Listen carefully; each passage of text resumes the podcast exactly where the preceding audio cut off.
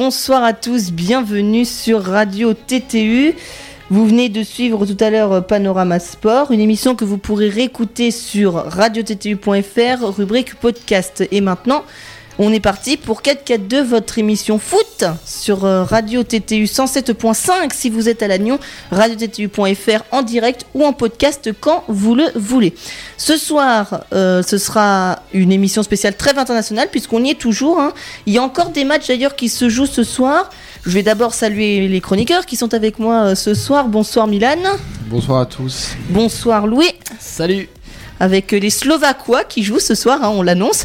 Et bonsoir Maxime. Salut Valou, salut à tous. Allez, à la une, donc je vous ai dit la trêve internationale avec on va vous faire vivre et faire suivre les scores des derniers matchs. On va savoir ce soir si la France va aller dans le chapeau 2 et avoir peut-être un groupe de la mort, pourquoi pas. On va reparler aussi des Bleuets du championnat des U17 qui euh, ont pris la troisième place euh, ce week-end face euh, aux Pays-Bas, victoire 3 buts à 1 et le Brésil qui l'a emporté chez lui. On reparlera aussi du septième tour de Coupe de France avec l'hécatombe des clubs de Ligue 2 et un bilan des clubs bretons. On reviendra également sur la reprise des différents championnats. Et puis, à la fin, évidemment, le quiz, puisqu'il en faut bien un. Et ce soir, c'est moi qui le fais. Et ce soir, vous allez être dans la merde si vous n'avez pas un minimum de culture footballistique. Non, je n'ai pas sorti des joueurs de Détroit de Slovaquie comme j'ai pu lire quelque part.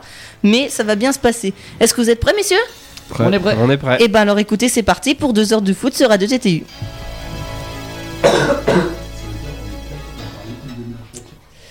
Allez, on est parti donc avec euh, notre émission. On démarre tout de suite par euh, la trêve internationale, puisque comme je l'ai dit, on y est encore. Et Louis, il y a des matchs qui ont commencé, c'est ça, à 20h45. Ouais, ouais, il y a quelques matchs, qui ont, qui ont commencé, comme tu dis, à 20h45. Il n'y a pas beaucoup d'enjeux, sauf dans un match qu'on a vraiment retenu. C'est le match qui oppose le Pays de Galles euh, face à la Hongrie.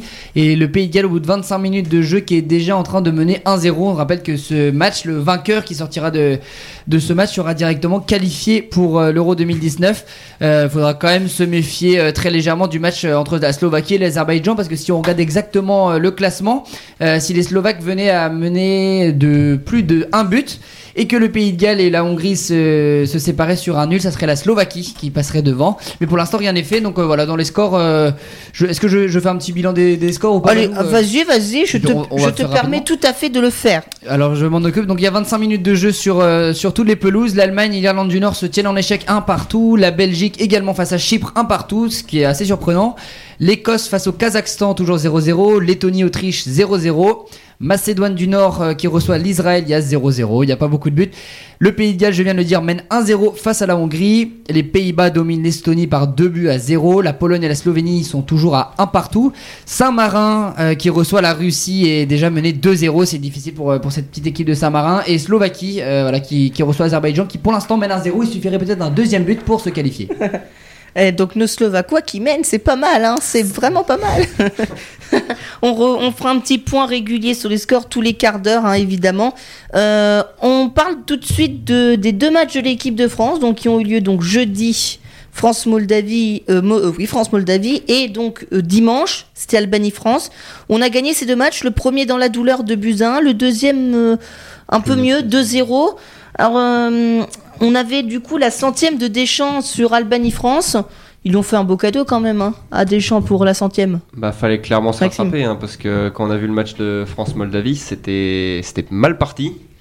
Et euh, je- tout le monde l'a vu. hein, de toute façon, apparemment, euh, il y a des joueurs qui ont, témoigné, qui ont dit que Deschamps avait bien bien gueulé dans les vestiaires et qu'il l'avait jamais vu comme ça. Et ça peut se comprendre au vu de la performance, que bon, gagner 2-1 contre la Moldavie, euh, qui est quand même une, nation, euh, pas une grande nation du football. Et donc ils se sont, rattrapés euh, très bien face à, l'Albanie, même s'ils ont, ils ont subi un petit peu plus en deuxième période, mais, mais les, victoires sont là, donc c'est le principal. Et puis bah, on espère que notre petit côté chauvin nous fait parler, mais j'espère que, l'Allemagne va, va pas gagner ce soir pour, qu'on soit dans le chapeau 1 euh, pour cet Euro 2000, euh, 2020. Ouais, c'est ça parce que euh, pour on rappelle quand même d'abord que avant de le tirage au sort, va y avoir le tirage au sort des barrages. On est en barrage d'abord euh, quand on a gagné à la Ligue des Nations, c'est-à-dire que vous le savez, on, vous- l'avait expliqué dans un, précédent 4K2, mais on va vous le réexpliquer ce soir puisque on va déterminer, on va savoir quelles équipes vont au barrage, même si on a, on est sûr qu'elles y vont comme l'Islande par exemple.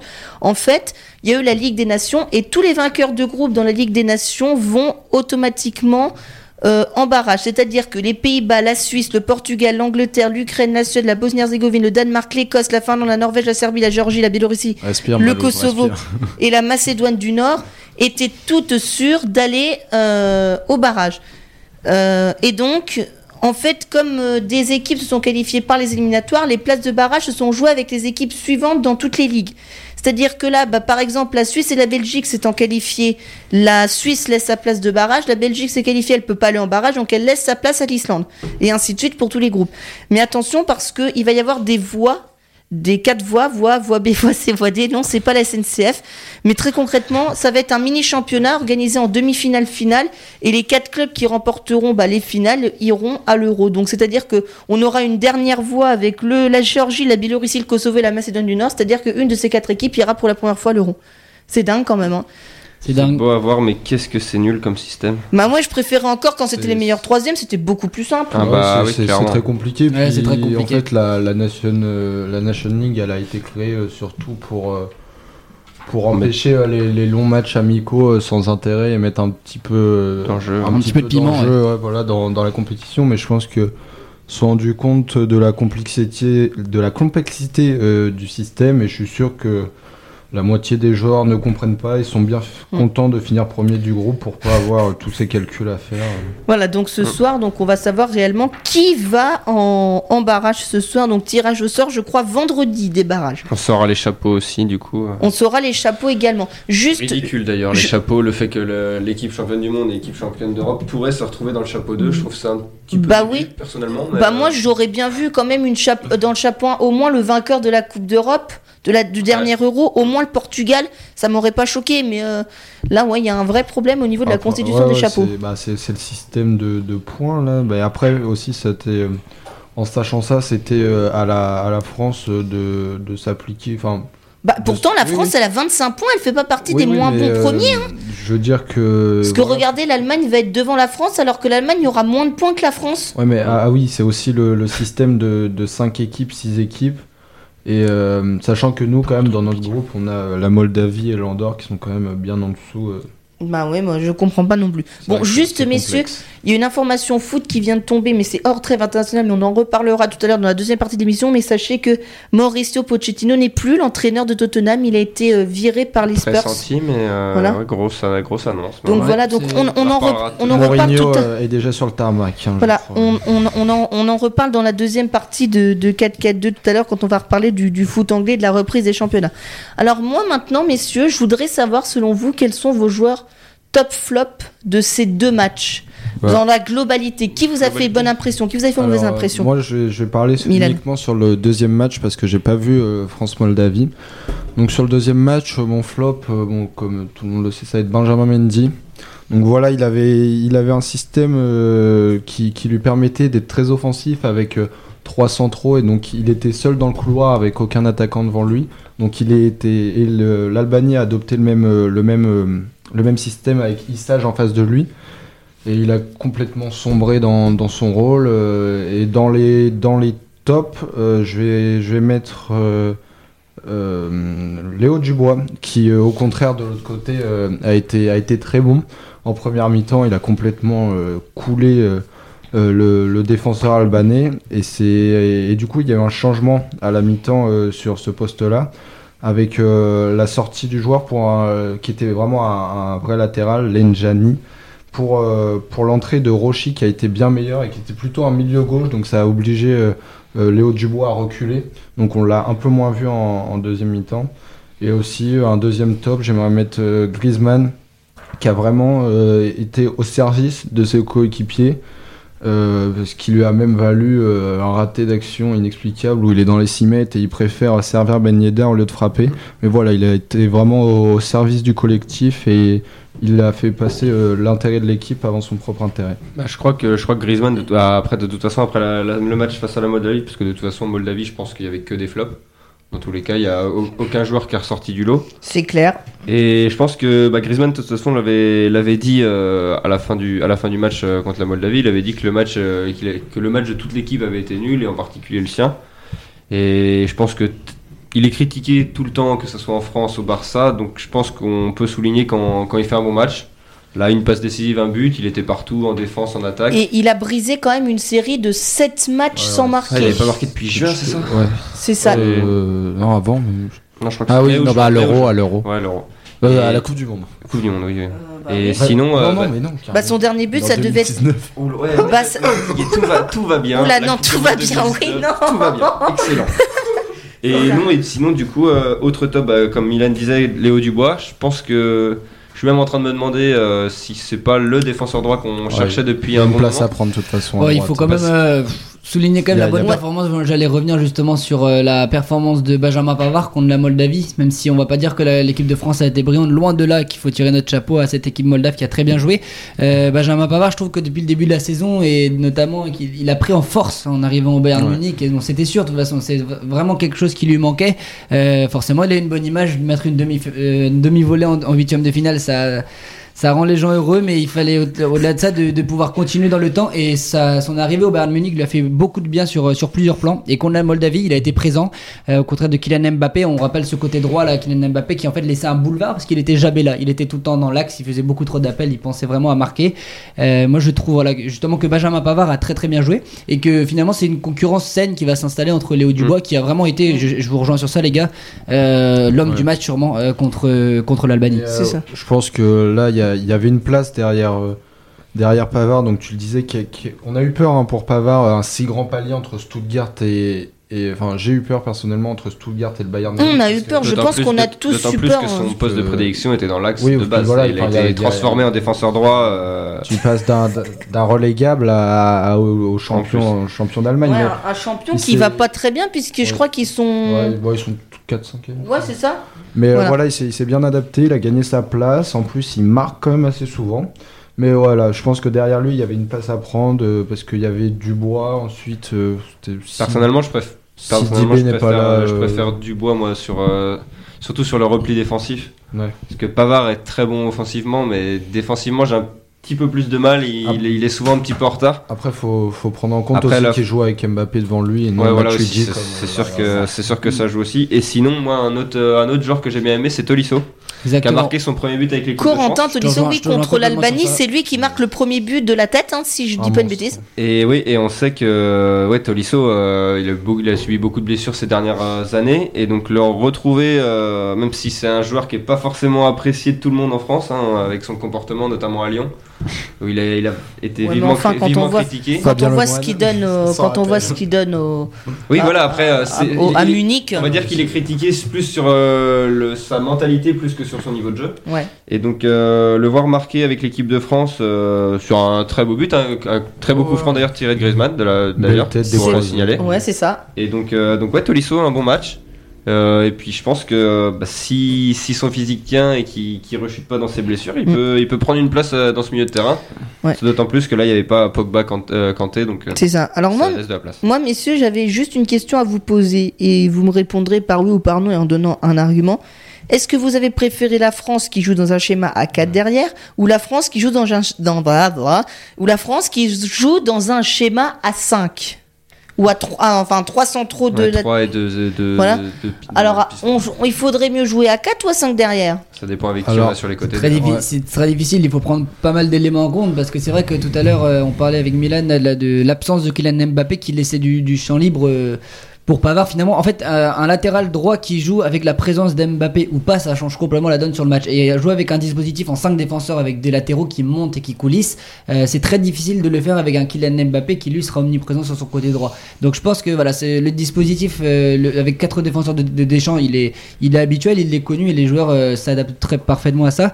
Euh, le fait de l'avoir changé en 5 défenseurs c'est vrai que pour je pense qu'il faut un temps d'adaptation et c'est difficile aujourd'hui faire un constat sur euh, s'il est meilleur ou pas. Ça serait à voir dans le temps Il y a Euh, très peu de clubs qui jouent avec euh, Ah, euh, défenseurs. c'est très rare Ça commence, ça commence Les- à les- venir, mais, surtout, mais dans les le- clubs, dans les, clubs, gros euh, clubs, Manchester, hein. Manchester City, Lyon, Lyon commence à s'y mettre. C'est pour ça aussi que Dubois. Le PSG aussi de C'est temps pour, en c'est temps. pour ça que Lyon, euh, peut-être que Léo Dubois s'est senti à l'aise aussi en première mi-temps c'est vrai. notamment.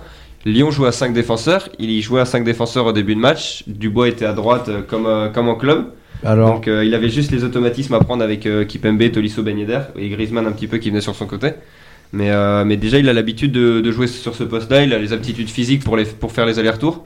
Et donc, euh, donc ouais, après ça, ça dé- comme disait euh, Louis, ça va dépendre des, des joueurs, des joueurs qui sont sur le terrain, parce que hein, c'est vrai qu'un Mbappé sur un côté, bah, il n'y aura pas d'effort défensif. Donc si Ouais, on a mais 4 après, défenseurs, enfin, là, là c'est c'est c'est en- du coup un 3-4-3 avec une pointe basse, on va dire, ou un 5-3-2.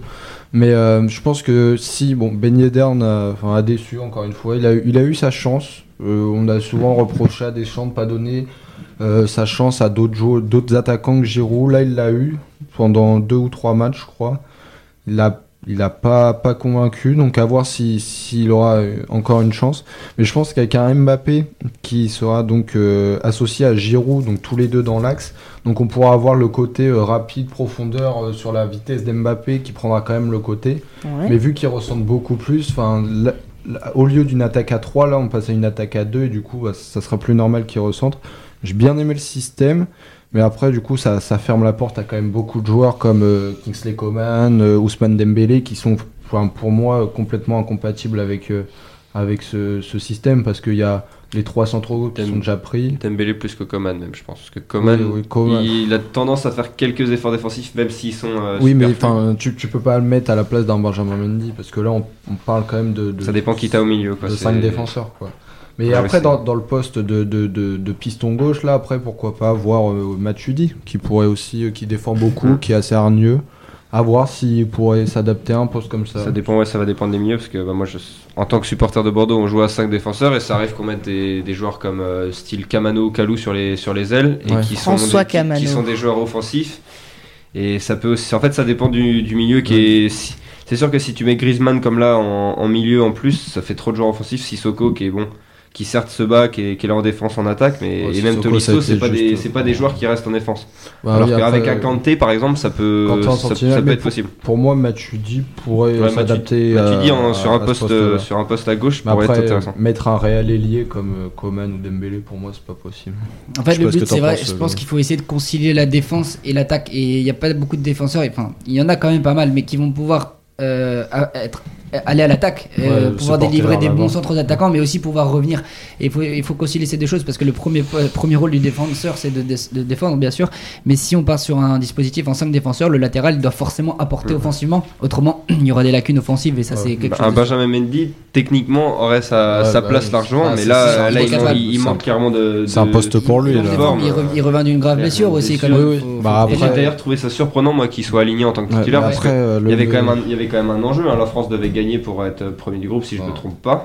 Bah, Et donc, Bah euh, oui, puisque la, la Turquie, de son côté, elle a battu, je crois, l'Andorre. Mais après, voilà, c'est euh, ça. Donc c'était- si c'était une défaite, on était, on était deuxième. Donc euh, moi j'étais surpris du choix de Deschamps de mettre Mendy en retour de blessure titulaire, sachant qu'il y avait Dean qui est quand même en forme à Everton. ouais, Everton, il- ça- Et euh, bah, qui est rentré du coup à la mi-temps, si je me trompe Ouais, pas. un peu après, Euh, ah non, euh, la 60e. 75e, donc il est rentré quand même tard, parce que 75 minutes pour une reprise pour Mendy, euh, c'est. Mais après là, il y a le prochain rassemblement, Valou, euh, je crois qu'il est en mars. Euh, oui, parce que. euh, Oui, parce qu'il parce qu'il y aura certainement des matchs dits amicaux avant de jouer la Coupe du Mais Monde. je crois qu'il reste Euh, pas la Coupe du Monde, l'Euro, pardon. Il reste qu'un ou deux, un ou deux rassemblements. Ouais. Donc là, Mendy, franchement, je pense qu'il a perdu. Et la liste de. Deschamps sera annoncée en mai. Ouais, parce que là, Voilà. du coup, il y a- il reste 6 mois. Mais je pense enfin, que, je pense la, assez je pense court. que la place de Mendy en, dans l'équipe de Elle France est dans les- clairement dans les menacée. 23 se, se jouera si, si lui il a sa place à City. S'il enchaîne des matchs, Ouais. Il va falloir qu'il la retrouve et vu le match qu'il a fait là, ça va être compliqué. Après, il a montré quand même qu'il pouvait tenir 75 minutes, donc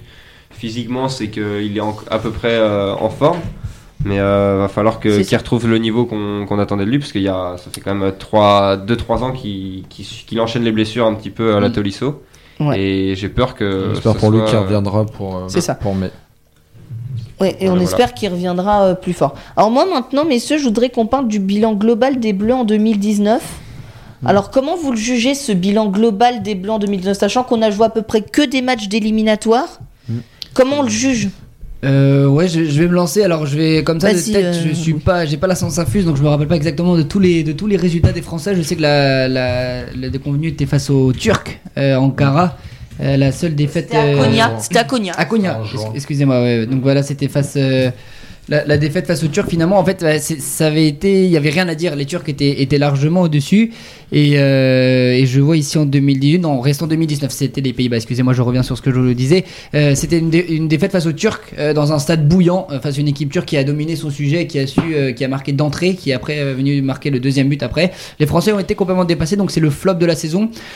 Après, c'est vrai qu'ils n'ont pas forcément joué des équipes euh, non plus de classe Ouais, internationale exceptionnelle, il faut le dire. Donc, euh, je pense qu'ils ont fait le minimum. Bon, bah moi j'ai envie de vous dire que sur 11 matchs, il y a 9 victoires, un nul et une défaite. Enfin, Et au- ouais, mais Et au-delà à chaque des- fois, le nul et la défaite contre la même équipe, puisque c'est la Turquie, défaite 2-0 à Konya et euh, un but partout au Si Stade est- de France. on n'est pas capable de gagner contre la Turquie, enfin c'est inquiétant. Je pense que Moi, après, après la Faut dire que la Turquie, c'est pas mauvais. Hein, de- Ouais, enfin, Tenons-le si- nous pour dit. Hein. Oui, non, mais quand Ouais. t'es champion du monde, euh, Qu'est-ce que ça va faire quand on va tomber contre l'Allemagne, par exemple? Voilà, mais après là, je pense que Mais là- c'est différent. après la Coupe du Monde, là, j'ai j'ai l'impression que bah, l'équipe de France n'était pas en vacances.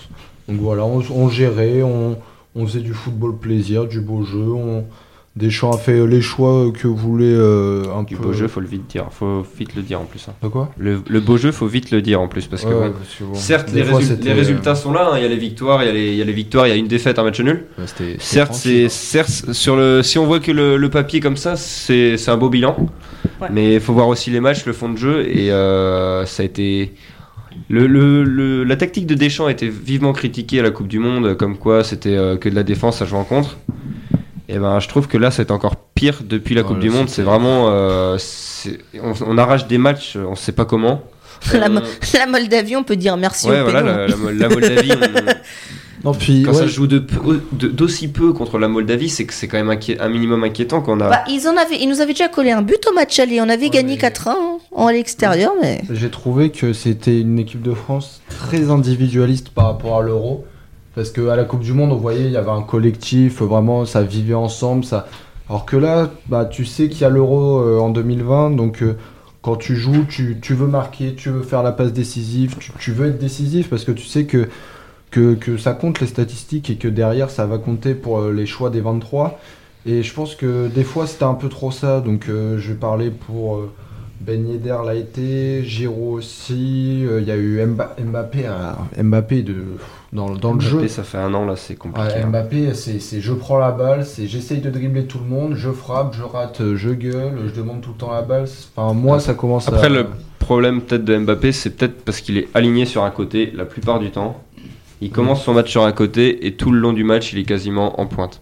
Ça veut dire est-ce que, que- son poste de prédilection, ce serait la pointe. Alors. Oui, mais à partir de là, c'est pas à lui de décider, Ah. c'est pas à lui de Ouais, voilà, t'es s'imposer en tant Le choix, il, est, il est Didier Deschamps, on le met sur un côté. Maintenant, la tactique, si elle est pas respectée, ça, ça touche toute l'équipe et ça s'est vu contre, C'est vrai. contre la Moldavie. Certes, peut-être qu'il est, Euh, certes, il est, il est sûrement meilleur en pointe, hein, il- même s'il manque un petit peu de finition selon moi pour être buteur. Oui, mais il doit encore Mais, prendre, en, il doit encore euh, prendre en maturité. Il fait que dire que voilà, son âge, c'est Kylian Mbappé. Il doit encore prendre en maturité contre la Moldavie. Il faisait que se marcher sur les pieds avec Olivier Giroud. Euh, les dédoublements entre Griezmann, Giroud, Mbappé étaient, étaient pas. Oui, on a vu, on a inconnu, vu en qu'une- fait. que, On n'a rien vu. qu'avec un homme en pointe euh, qui, est- qui va tout le temps chercher la profondeur au lieu, euh, comme la déviation, la remise de Giroud, ça ça a pas souvent marché. On l'a vu avec euh, Ben Yedder deux ou trois fois.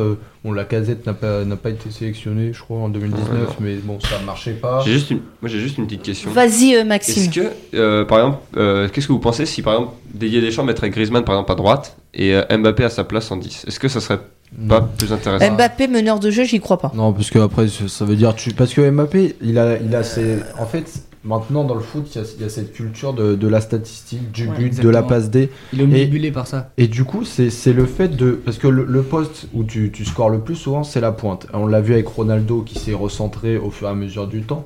Et voilà, c'est c'est Ronaldo qui a, pour moi, inculqué cette, euh, cette, euh, cette culture de la statistique. Et genre, du coup, t'as Mbappé qui va absolument marquer, marquer, faire la passe décisive. Au lieu de prendre un relais avec Griezmann, avec un milieu pour que lui, qu'il est lui mieux placé. Et je pense que du coup, euh, c'est c'est mieux.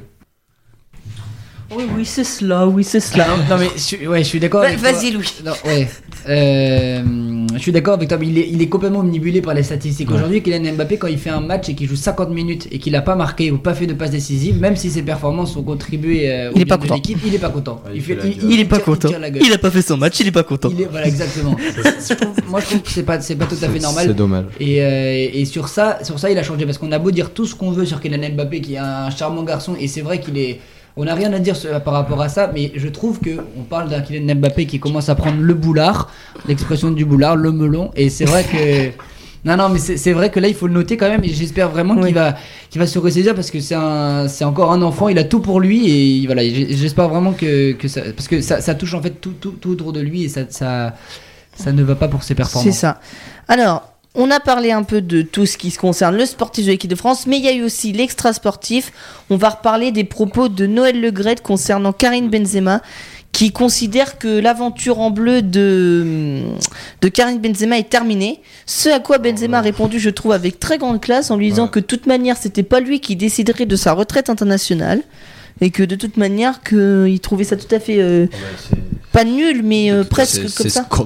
Alors, qu'est-ce que vous vous en pensez? Est-ce que vous pensez que Le Gret, il a fait la Mais moi, je sortie enfin, de trop? Je trouve que c'est scandaleux. Milan. Enfin, tu, tu peux, tu peux pas te, te- te prononcer sur. Alors, Benzema, il n'est pas sélectionné, je crois, depuis 2013, 2014. bah, Depuis 2015. l'affaire de la sextape, Ouais, en fait. hein. 2015, euh, Ah, c'est ju- 2015. juste après la Coupe du Monde. Il a 2015. fait la Coupe du Monde au Brésil. et- Donc, ah oui, c'est vrai. Donc, il n'est pas sélectionné depuis 2015. Il est en conflit perpétuel avec la fédération et avec Deschamps. Il, il a accepté la sanction. Il fait ses matchs en club. Il vient pas récla- il vient plus réclamer sa, sa place en bleu. À Il chaque sait- fois qu'on lui demande, il dit qu'il serait qu'il est pas contre Voilà, d'y retourner, il- mais voilà, il, Il voilà, sait que le divorce, s'il est fait, il, il ne force pas, il demande pas une place, il accepte. Et là, t'as as le, le- donc le président de la Fédération française de football Ouais, Noël Le Gret. qui vient qui vient en fait donner euh, à la place de Benzema, qui vient mettre un terme à sa carrière internationale. Enfin, enfin moi je trouve ça Ouais, franchement. c'est un peu euh, mettre de l'huile sur le feu, ça sert pas à grand Oui. chose. C'est Ouais, vrai que c'est un, débat qui, bon, il s'est calmé le débat. On- C'est vrai qu'on va aller à chaque liste, à chaque échéance de l'équipe de France officielle, on va dire avant le, par exemple avant la dernière Coupe du Monde, on voilà, on revient sur On ce demandé. Benzema, on sait jamais est-ce qu'il va pouvoir revenir peut-être sur un malentendu? Aujourd'hui, c'est clair, comme le dit Milan, que il va sous l'air des champs, en tout cas, il y aura pas de Karim Benzema en bleu. Après, euh, les propos Et sous l'air Le Gret, les il n'y aura pas de Benzema en bleu. c'est pas lui de décider, c'est vraiment pas lui de décider. Est-ce que si, si demain la France, si demain la France rate complètement son euro et que, euh, je, je sais pas, j'hypothèse, je fais une hypothèse. Allez, vas-y, faisons et du football fiction. vient au- au- au- aux commandes de l'équipe de France. Tu, tu penses vraiment que, qu'il a- que si Karim Benzema continue avec ses performances en club, tu penses vraiment que Zinedine Zidane va pas le prendre? Ouais, il sera, mais je pense que n'importe quel autre. euh, Il va y avoir un conflit d'intérêts avec le président, là. hein. Non, mais de toute enfin, façon, quand- Zidane. euh, hein. et puis Zidane, il arrive, il pose ses conditions, il fait moi si je viens sélectionneur de l'équipe de France. c'est- Je sélectionne qui je veux. Voilà, Est-ce que c'est pas ça justement qui manque à... Enfin, je dis pas que Didier Deschamps n'a pas assez de poigne, mais est-ce qu'il manque pas quelqu'un justement qui tape du poing sur la table qui dise Oh, Benzema, c'est encore un joueur qui joue en club, il fait des bonnes performances et euh, ce qui, ce qui, dé- ce qui, qui Euh, plaît dans ouais, la Maxime. défaveur de, de comment de, de c'est ses Benze- déclarations. de Benzema, au-delà des déclarations, c'est bah, déjà que sans Benzema, Didier Deschamps, c'est une finale de- d'Euro et une, une victoire en Coupe du Monde.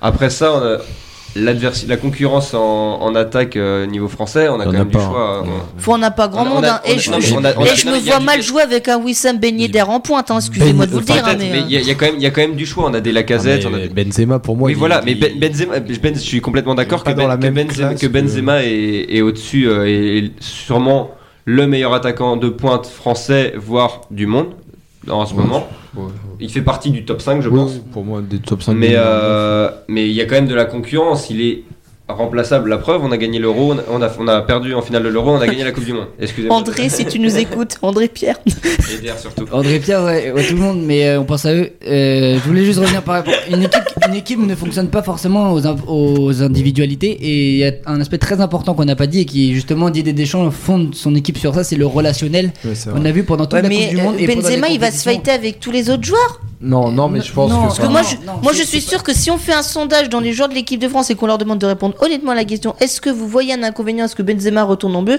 Je suis sûr que 90%, si, on Oui, leur, de- si on leur demande d'être vraiment honnête, hein, d'être honnête. Bien sûr, Tu vois, bien ça sûr, mais à quoi ça, ça ne servira à rien de leur poser la question parce qu'ils sont très 20 contents comme, comme ils sont maintenant. Il y a pas, ça il y a- fait il y a 22 aucun plus 1 pour moi. Enfin, genre, tu, tu, tu rajoutes une pièce. On n'a quasiment jamais vu un joueur qui n'avait pas été sélectionné pendant 4 ans hors blessure, enfin, que- alors qu'il était en pleine forme et euh, un des meilleurs à son poste, revenir comme ça et euh, re le collectif, Ouais, puis- l'entente. Enfin, ça marche pas Et comme puis ça. depuis le début de l'ère des champs, est-ce que dans les, dans les 23, est-ce qu'il y a déjà eu un sélectionné qui a, qui a eu un, problème extra-sportif à, la- à partir du moment où Deschamps était euh, à la tête des Bleus? Je, pense que, je pense que le Deschamps fait aussi sa liste en fonction de ça.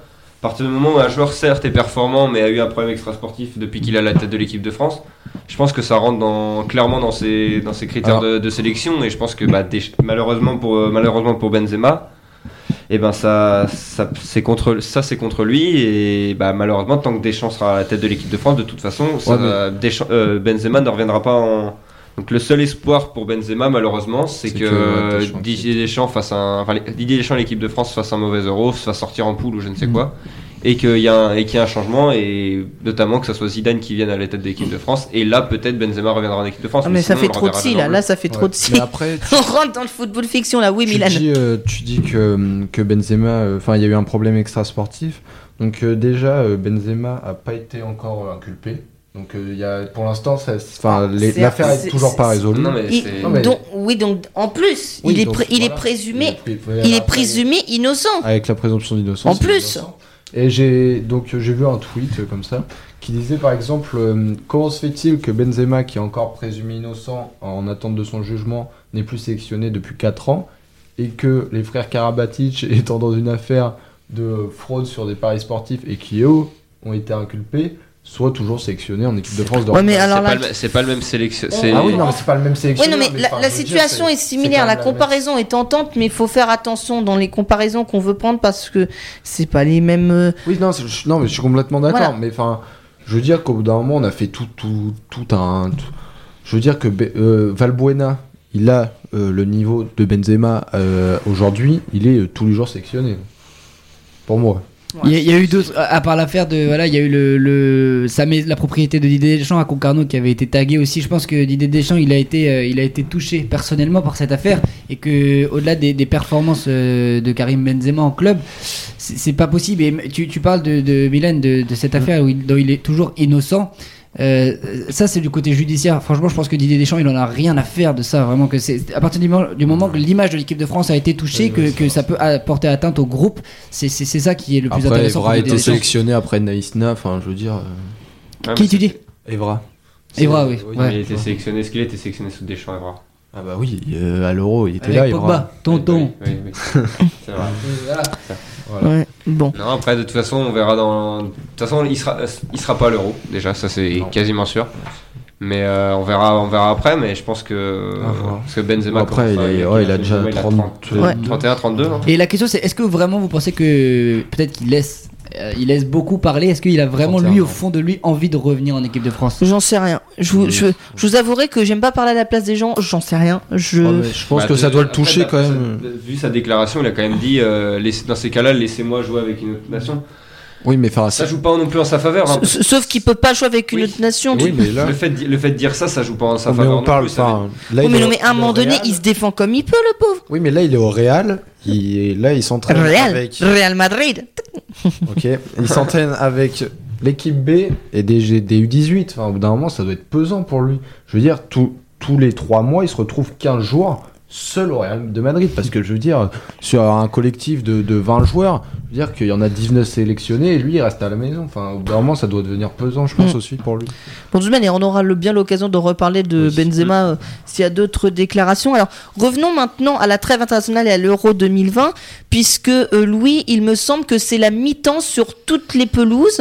Oui, bah on a on a parlé un petit peu au-delà de la mi-temps, ça, mais je vais regarder les, les résultats. Mais Oui. non, oui, on est on est à la mi-temps sur, sur chaque pelouse. C'est l'Allemagne qui euh, qui mène 2 à 1 face à l'Irlande du Nord dans les scores notables, hein, parce que je vais pas revenir sur tous les toutes les rencontres. Le- L'Allemagne, euh, on l'a on rappelé en Et il y a Pays de Galles-Hongrie s'il maintenant. à l'emporter, euh, il euh, piquerait la place de, dans le chapeau 1 de Méchant. l'équipe de France et c'est la Slovénie. euh, non, pardon, excusez-moi, je me trompe avec. euh, non, non, le Pays de Galles qui mène toujours 1 à 0 face à la Hongrie, euh, pendant que la Slovaquie mène 1-0 toujours face à l'Azerbaïdjan. Donc provisoirement, c'est le Pays de Galles qui se qualifie pour cette Euro 2019. Nos Slovaquois Euh, qui, 2020.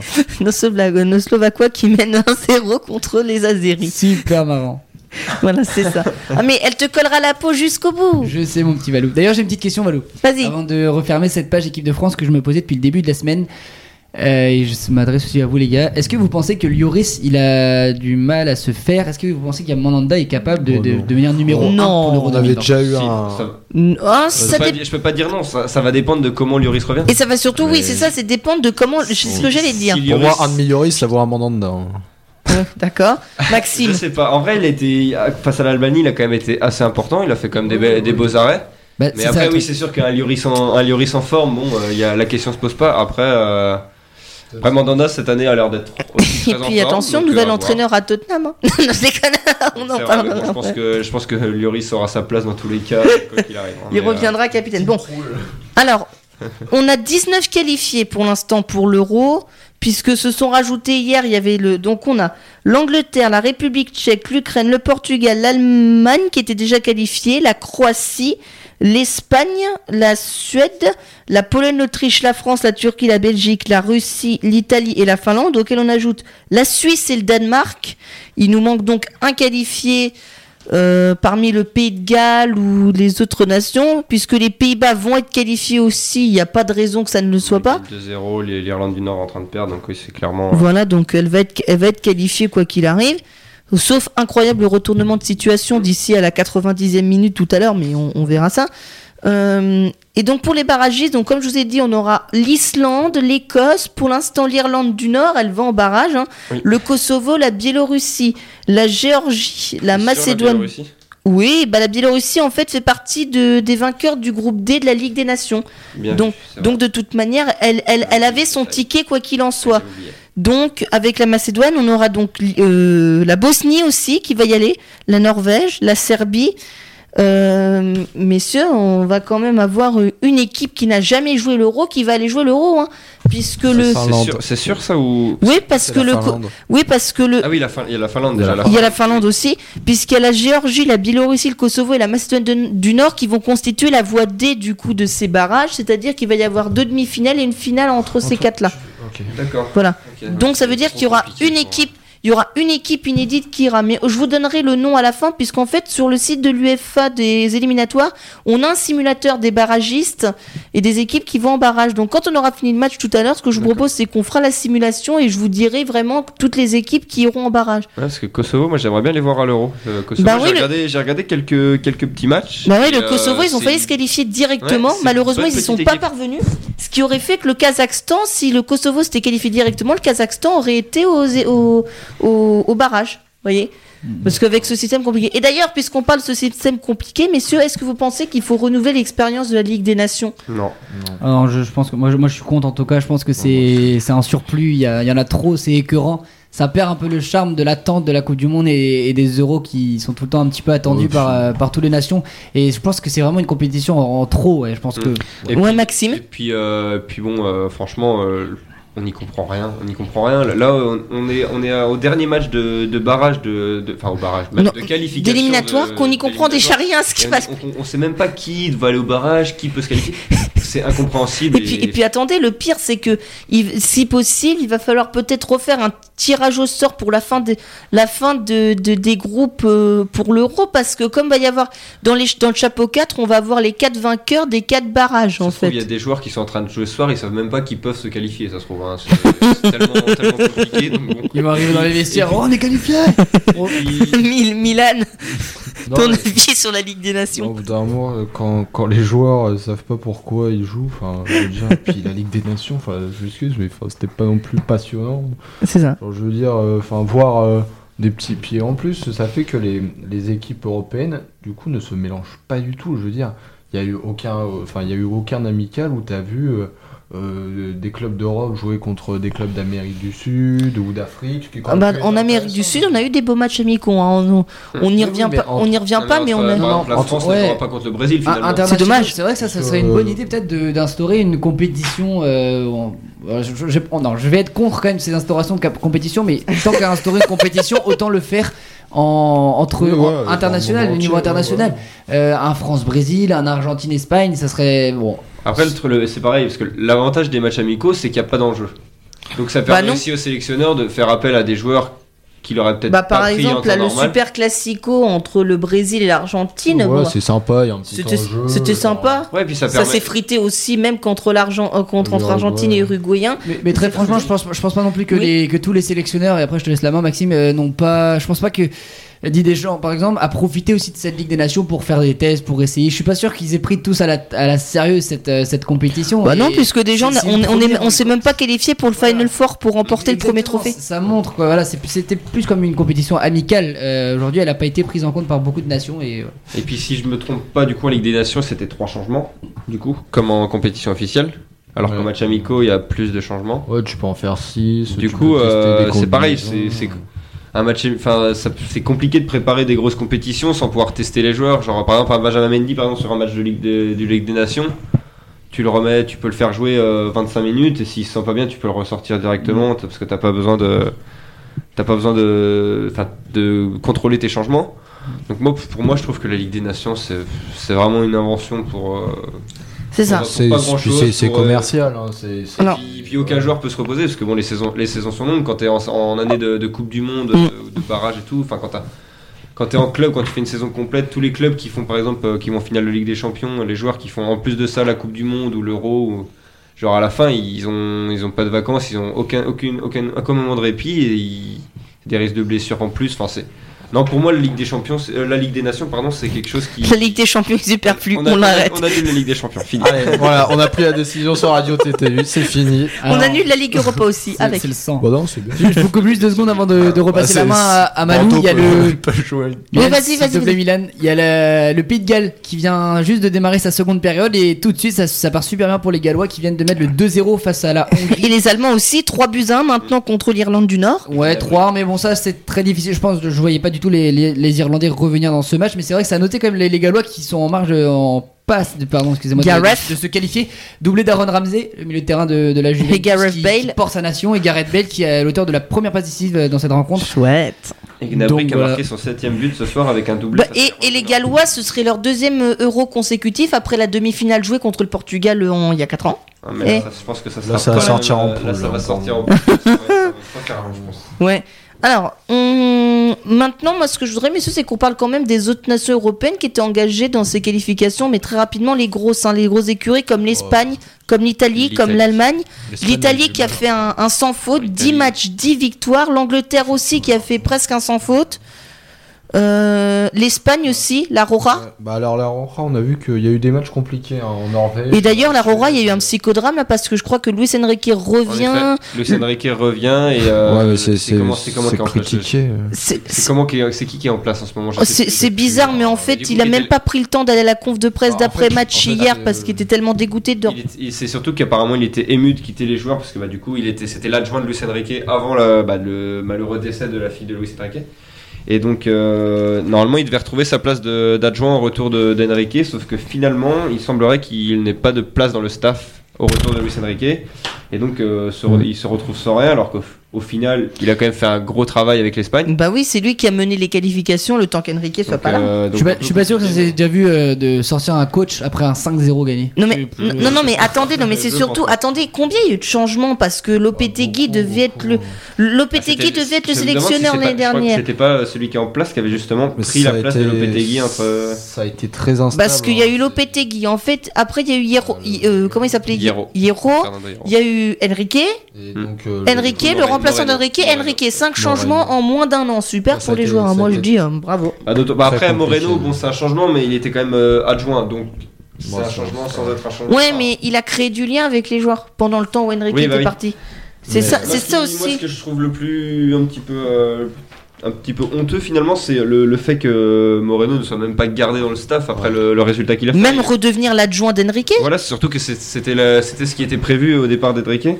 Et puis ouais, je suis en train de voir là 26 points sur 30 possibles quand même en en phase de en phase de groupe. Ils ont de fait quasiment aussi bien que nous là, Aurora. Donc euh, 31, 31 buts marqués pour 5 encaissés, c'est quand même euh, quelque chose C'est d'assez énorme. impressionnant. C'est énorme. Je Même crois que c'est la le- meilleure attaque. Hein. Même euh, l'Italie, je crois. Non, l'Italie Bah, Oui, ils ont passé 9-1 à l'Arménie.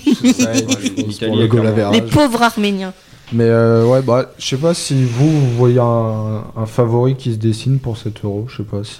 Qu'est-ce que un Euro favori 2020, peut-être? moi je suis assez convaincu et tu sais, depuis la, les campagnes de qualification, les premières journées, je vois très très bien les Pays-Bas réaliser une très bonne performance. Ouais. Les- Ouais, Il y en a 5 ou 6 qui me. Bah, les, Pays-Bas, c'est revenu en forme. Hein.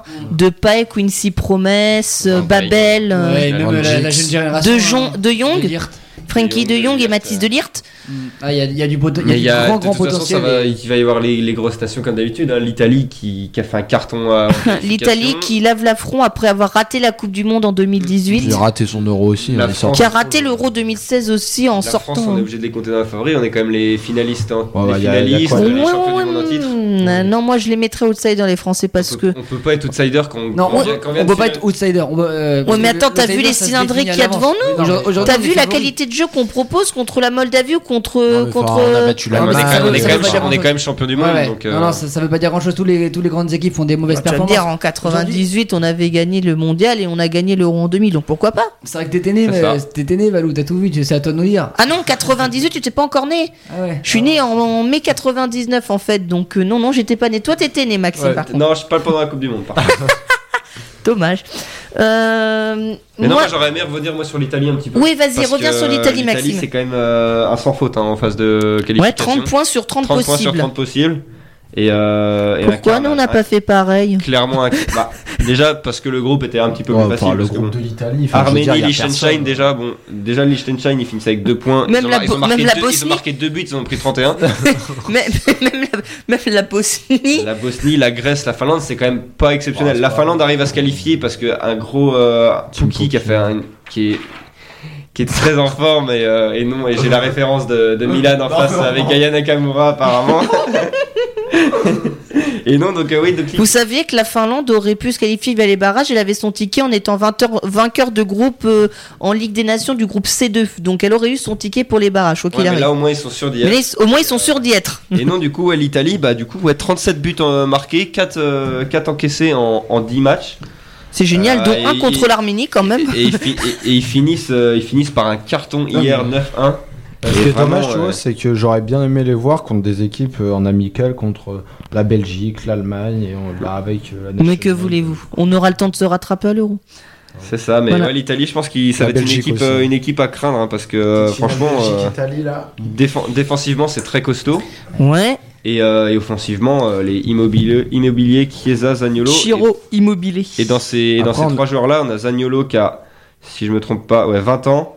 Et Chiesa, il doit avoir 19 ou quelque chose comme ça. on a- Non, un, 22, petit, un 22. petit peu plus, ouais. Ouais. Mais Chiesa, c'est vrai que ça fait Et quand 20 même- 22 et, la sur, les, Fio, sur les ailes, il y a ouais. quand même 22 et Très, très dans bon. Fiorentina. Ouais, mais Voilà. enfin, il y a du coup un manque d'expérience. j'ai pas dit la Ah, Dio. la Non, non, j'ai dit il est, il est très bon. Manque donc, d'expérience, il, ça. manque. Enfin, je veux dire, euh, quand on voit toutes les grandes équipes, il n'y a pas non plus une Ouais. énorme star, même si c'est des très bons joueurs. À voir euh, ce que Bah ça donne. ouais, ouais c'est vrai, c'est vrai qu'ils ont pas d'énormes stars. Après, ils ont quand même euh, des joueurs comme Après, ça Bonucci, fait quand même, euh, Bonucci, euh, des choses comme ça. Donc Ça fait 6 ans qu'ils n'ont pas joué de phase finale. hein. Euh, c'est vrai. à voir.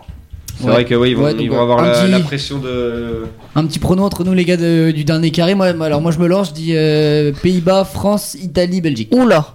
T'es présomptueux. Tu vois l'Espagne se faire éliminer en huitième de finale, toi. Oui. En quart, en quart.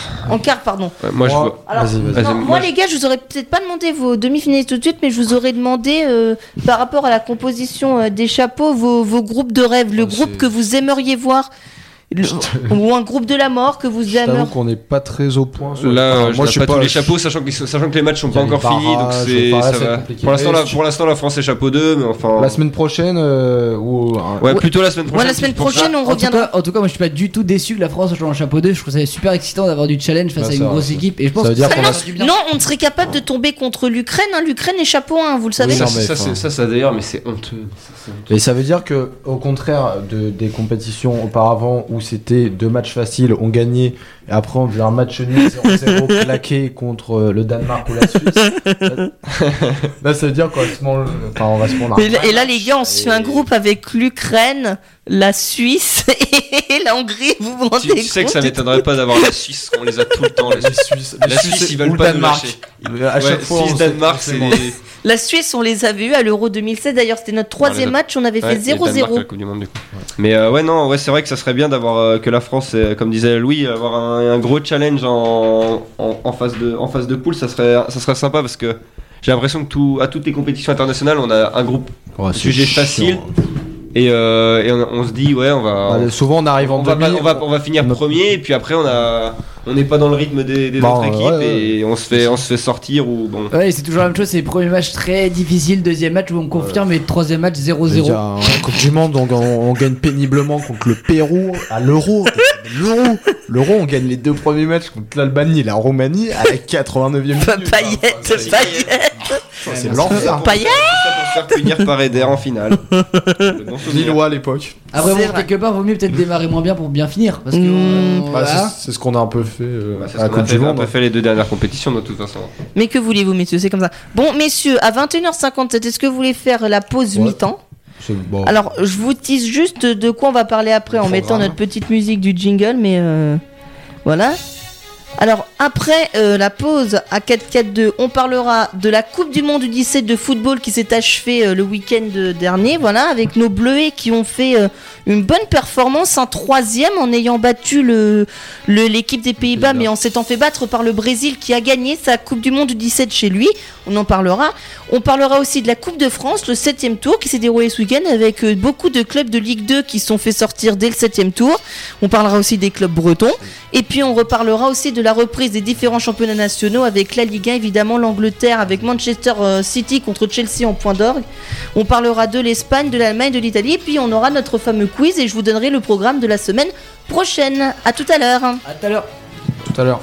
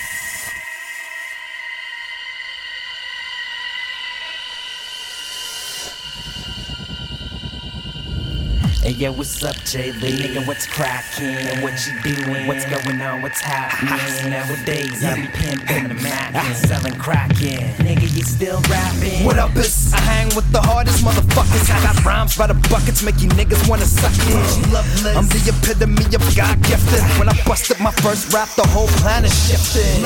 Your mind to the next best hemisphere, next level shift. So you best to just step in here. I got flavor, mad hip hop running the roughest neighborhood and I get shot. I'm black.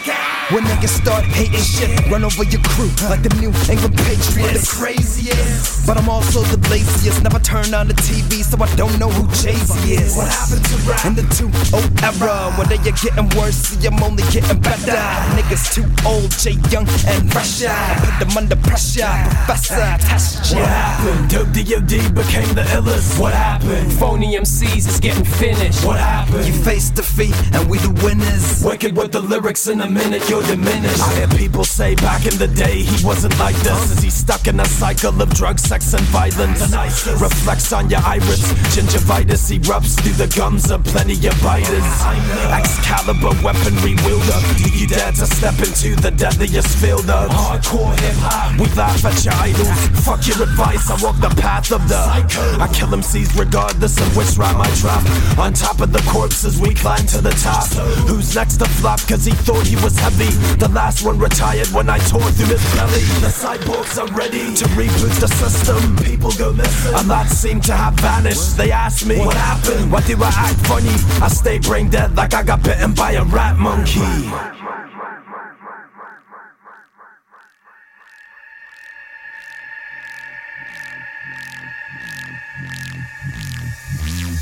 Every day I hear the same fucking BS, the same old song. You just don't progress. You won't confess that you all fame obsessed. I've seen it all, and I'm far from impressed. I get a lot of criticism. You can be my guest. This hip hop shit just got repossessed. Peeps don't wanna see us have any success. It's time for these rookies to go hit the bench press. You're not the guy I used to know. It's all about the rate of flows. Even got a golden globe. What a way to go. This prick didn't even greet me at the show. Thinks he makes art like he's Vincent Van Gogh. But no, I turned from amateur to pro. I put in work daily, you just don't know. You just no no no just don't no no you just don't know No, you just don't know No, just no no no just don't no no you just don't know No, you just don't know What happened? Dope DOD became the illest. What happened? Phony MCs is getting finished. What happened? You face defeat, and we the winners. Wicked with the lyrics in a minute, you're diminished. What happened? Dope DOD became the illest. What happened? Phony MCs is getting finished. What happened? You face defeat, and we the winners. Wicked with the lyrics in a minute, you're diminished.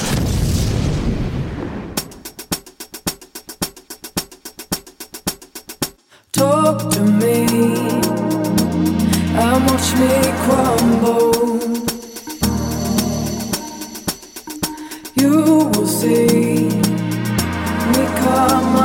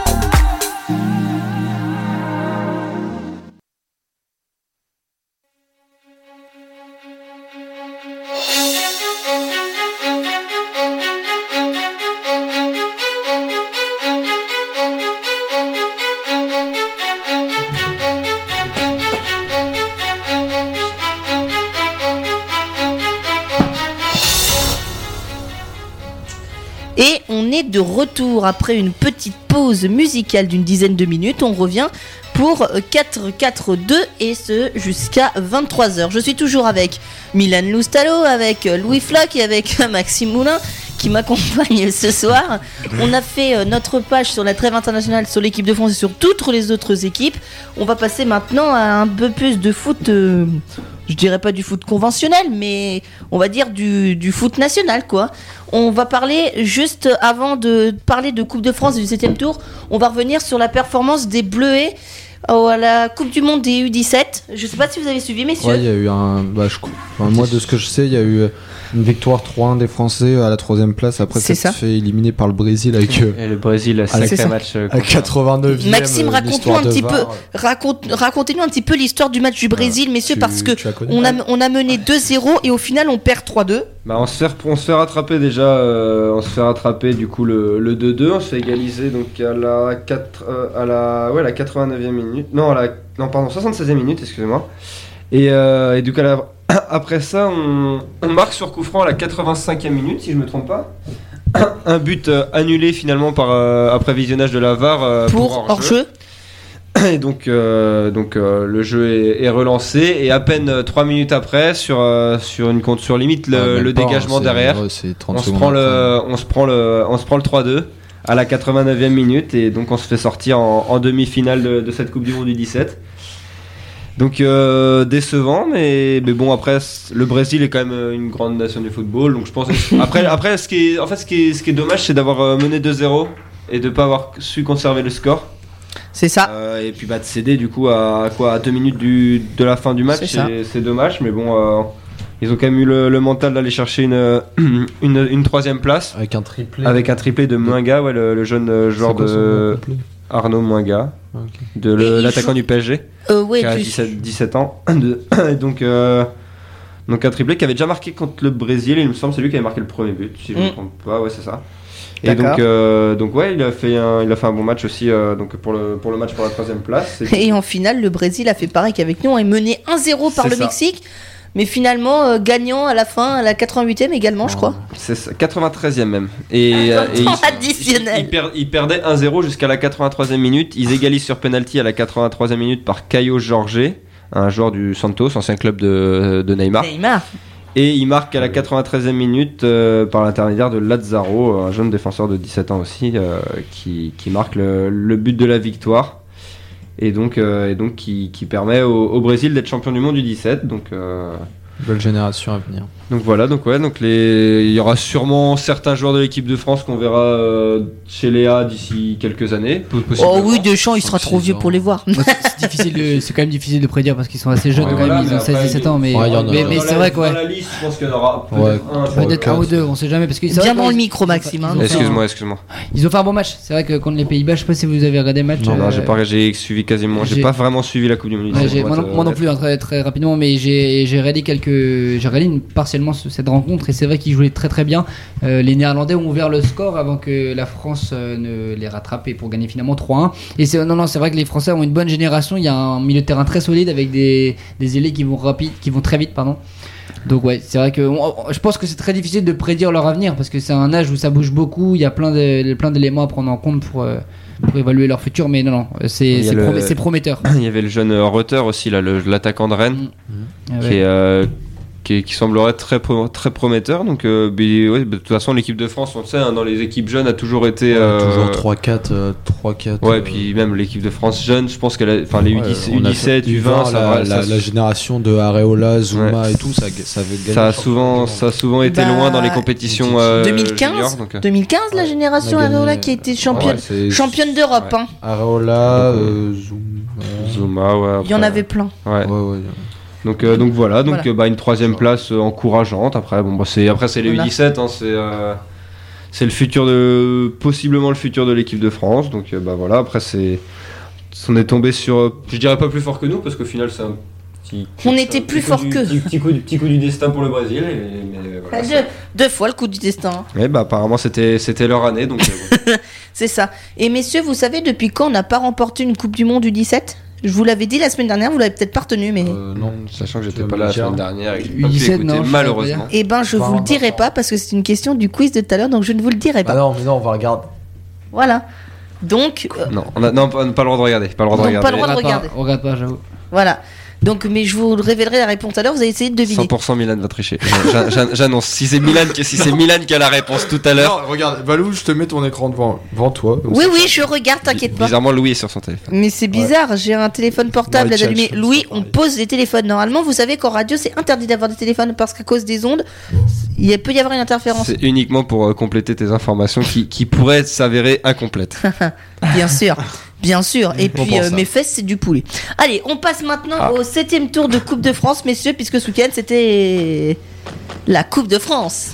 La grande, la belle belle, musique, quelle la magique, la Coupe de France. Non mais quoi Voilà, Heureusement qu'on n'a pas les images, Louis. Oh, ça. c'est pas de la télé. mais vous savez, la radio filmée, c'est pour bientôt. Hein. Tiens, Valou, plaît, tu te tais, on écoute cette belle musique? Ouais.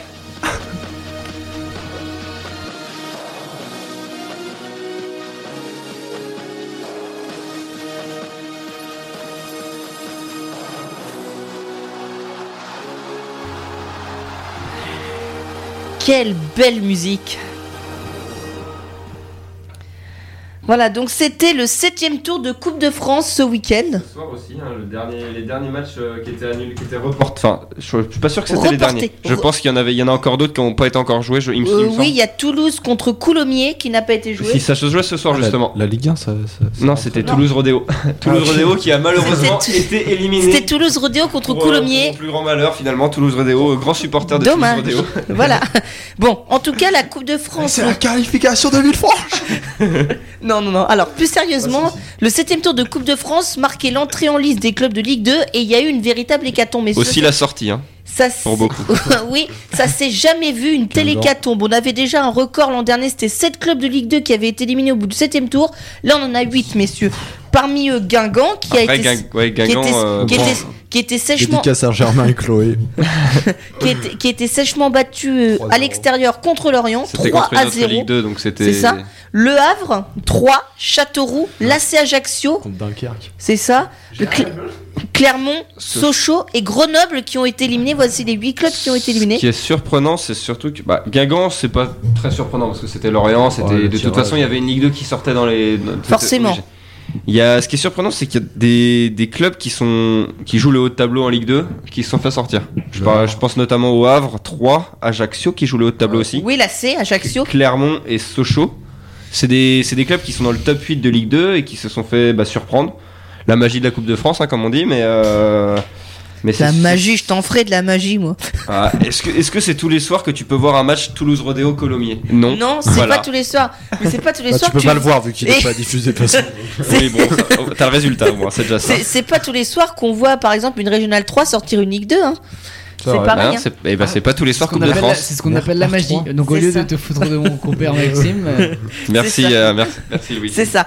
Alors, si on parle maintenant des clubs bretons dans toutes les divisions qui étaient engagées, il y avait 16 équipes engagées pour ce septième tour de Coupe de France et on avait 6 déjà qualifiés chez les Bretons avec un match reporté qui était euh, entre le Dinan-Léon et le Stade Pontivien, deux équipes de National 3, qui est l'ex-CF... Euh, non, attends. Euh, National non, 3, non, c'est CFA2. C'est ça, CFA2. Voilà. Euh, J'aimais mieux quand c'était CFA2. C'est plus simple. Donc, dans les équipes qualifiées, on a donc Lorient, le club de Ligue 2, Concarneau, club de National qui est habitué de la Coupe de France, Mm. Saint-Brieuc, club de National 2, Plabennec, le club de. National 3, très important. euh, Guich- alors Guichen, Guichin. Guichin, hein, Guichin. National 3, Vous idées sur la prononciation. et puis, et puis on a aussi le RE qui s'est qualifié. Le, le, le RE, l'équipe du RE, R-H-E-U, qui est qui est en qui est en régional 1 c'est le c'est la plus basse division qu'on ait en tout cas en Bretagne qui se soit qualifié pour les pour le huitième tour Et d'autant plus que du coup Brest va rentrer. euh, le Brest prochain rentrera tour. en t- non en 32e de finale les clubs de Ligue 1 donc ce sera en janvier messieurs le week-end c'est pas le prochain tour, mais c'est le tour d'après.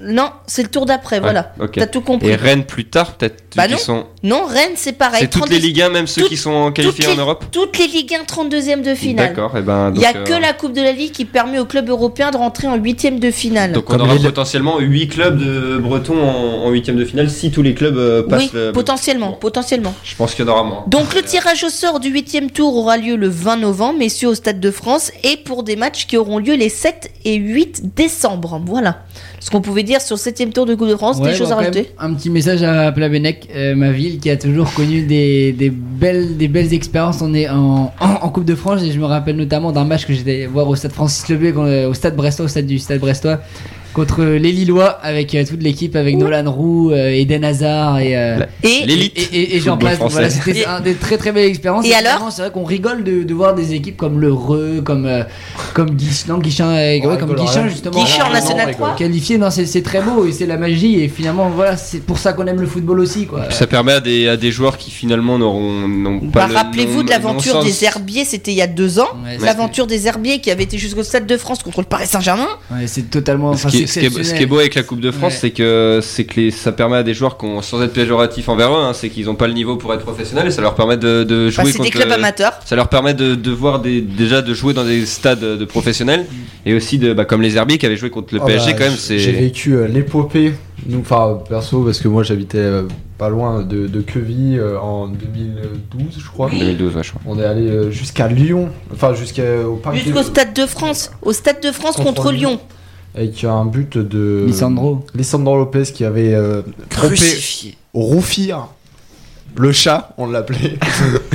Et donc voilà, non mais ça, ça fait toujours plaisir aussi Vous- de voir un peu. Vous savez que le plus petit club qui est qualifié là dans tous les clubs qualifiés en régional 3, il s'appelle Hombourg Haut. Je sais pas du tout où c'est. J'allais prendre une licence, mais En Régional 3, donc ouais, Régional 3, c'est vraiment ouais. euh, Voilà. la PH. Genre ils jouent sur un stabilisé quoi finalement. en temps normal. Je sais pas. De touche et le président.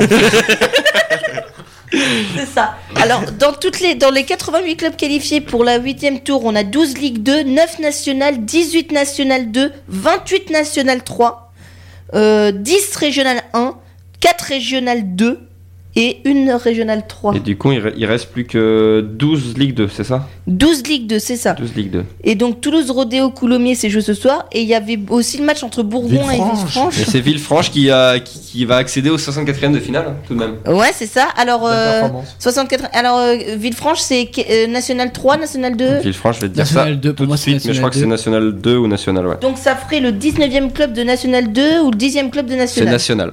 National. National. National. Donc 10e club de National pour Villefranche et Toulouse Rodéo qui est perdu. C'est Colomiers, Colomiers. Colomiers, c'est National 2. Et ben ce sera le 19e club de National 2 qui a été Et euh, peut-être un, et du coup, euh, sûrement un autre club de National 3 entre Dinan-Léon et Stade Pontivien, c'est ça? Non, National 3. Oui, c'est ça, National ce 3. que Donc le dit, je crois, 29e Oui, club oui, de National 3. D'accord. Et donc, vous savez qu'on a aussi les Outre-mer qui jouent la Coupe de France. On a quatre clubs de l'Outre-mer qui sont qualifiés hein, pour, les, pour, les, buts- pour le huitième tour. On a la Jeunesse Évolution, le club franciscain en Martinique, donc la Jeunesse Évolution en Guadeloupe, Saint-Georges en Guyane et Saint-Pierroise à la Réunion. Voilà. Ça fait, de, ça fait de la route pour venir jouer finalement. Euh, Bah non, ils viennent jouer à la métropole. C'est Oui, eux qui viennent c'est- jouer. Oui, ça leur fait de la route, c'est bien ce que je dis. Pas de la route, de l'avion. Des, nu- des nuages. Pas bête lui. C'est ça, voilà. Donc, Triplé. donc je vous ai dit, donc 8 tour de Coupe de France les 7 et 8 décembre et les 32e de finale, ce sera les 4 et 5 janvier prochains. À suivre, euh, à suivre évidemment, on suivra les épopées des petites équipes dans 4-4-2, hein, vous inquiétez pas, voilà. Sûr. Dans nos- Plabennec sera là. Alors maintenant, parlons de la reprise des différents championnats, messieurs, parce qu'on a notre, euh, notre bonne vieille Ligue 1 qui va reprendre dès euh, vendredi quand même, hein, faut pas l'oublier. Avec un magnifique Paris-Lille pour, le plus grand pla- pour le plus grand plaisir de Milan et de nous surtout parce qu'on va surtout le chambrer après Je vous leur rappelle- défaite. Quel était le score du dernier de Alors, la attendez, dernière confrontation entre Lille et le PSG Attendez, attendez les gars, on va Ah, juste parler de Ligue 1. Ouais. Et ben voilà, on pouvait pas le faire. Et donc, le premier match de cette nouvelle journée de Ligue 1, vous l'avez dit, ce sera le Paris Saint-Germain contre Lille. Qui va humilier Lille finalement. Euh, le dernier résultat entre Ça, Lille et Paris Oh, vous avez fait match nul. 5 à 1 Tiens. pour les. Ouais, c'est- c'est- Ils ont fait un match nul, mais 5 1 voilà. Donc, Voilà, euh, c'est un nouveau match nul. C'est pareil. non, je rigole. Voilà, donc, en tout cas, cette nouvelle journée de Ligue 1 qui sera la 14e.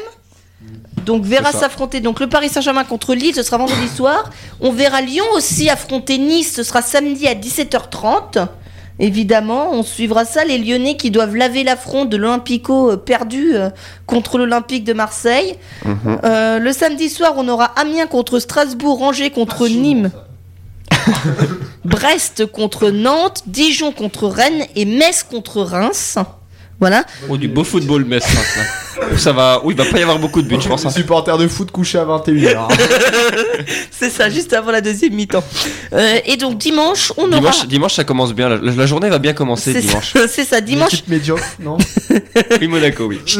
dimanche à 15h, il y aura donc les Girondins de Bordeaux contre l'AS Monaco.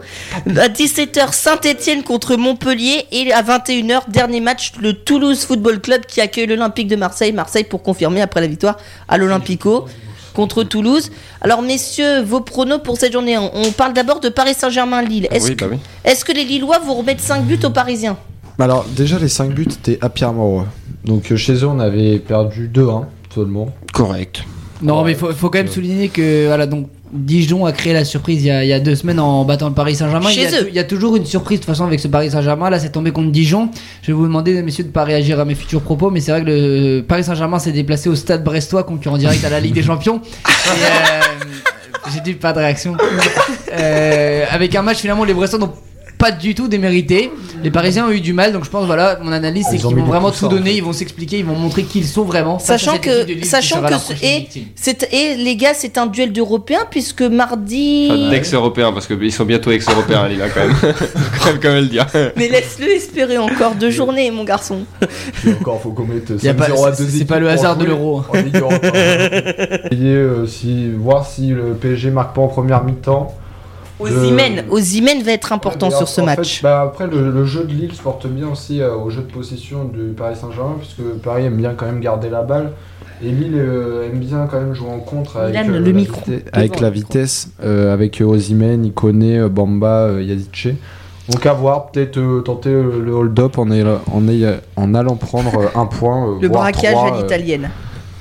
Ok. si, euh, Non, il faut pas rêver, mais bon. Et merci, mon avis Ah ouais, moi je pense que je pense pareil que, que Louis, ça va être euh, très difficile d'aller. ah, je sais pas euh, du contraire. Brest a fait un exploit, euh, je sais même pas comment ils ont fait parce que bon, Brest c'est c'est pas. C'est médiocre. C'est Maxime, c'est tu- médiocre. dis que tu- Voilà, c'est pour ça que c'est l'émission Non, pour non, avancer ce ouais, genre de ouais. débat, mais Stop, tu dis, stop, tu dis des stop, choses que. Au-delà des pics Maxime, est-ce que t'as déjà regardé un match du Stade Brestois cette saison? J'aime- le foot, moi, monsieur. Stop, stop. Je te Maxime. conseille d'aller faire un tour alors. Alors Maxime, un avis sur Paris Saint-Germain-Lille. pics personnels, euh, non, je pense que ça va être compliqué pour Lille. hein, euh, Paris a, a laissé passer des, des points euh, face à Dijon. Ils, se sont- ils se sont fait euh, accrocher face à Brest. Je pense que là, les retours de Ligue des Champions, en plus la semaine prochaine, je pense que Paris va vouloir montrer qui ils sont. Montrer, euh, montrer qu'ils sont capables de, de dominer euh, Lille, qui était quand même leur dauphin l'année dernière, qui est un petit peu plus en difficulté cette année. On met l'église au milieu du village. Et, euh, et je Vous pense savez que, Lille n'est que est, est cinquième quand même. hein. Donc s'il gagne contre le PSG, il pourrait revenir sur le podium sans déconner. Oui, bah oui, avec, un, ma- revient avec à- un match, avec un match d'avance, oui, c'est. c'est- On revient à quoi À possible. 3 points non? De quoi De Paris? Non, Huit. à 8.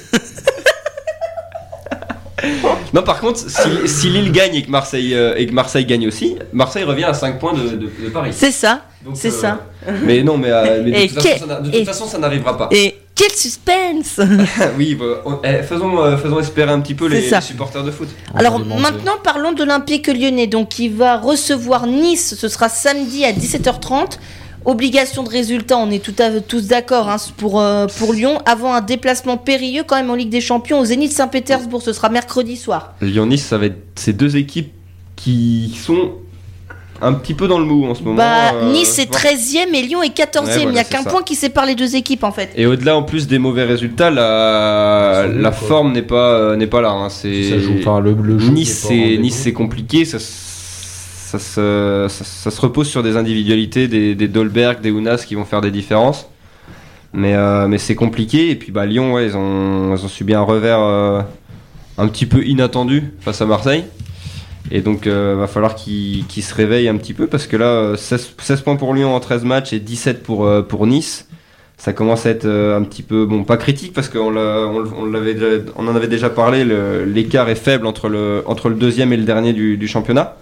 Mais euh, mais faudrait pas laisser passer trop de points parce que celui qui, celui qui perdra ce match euh, saison. C'est clair. euh, donc Mais, je euh, pense que ça va être un match serré, ça va jouer euh, surtout sur, euh, sur l'aspect peut-être défensif.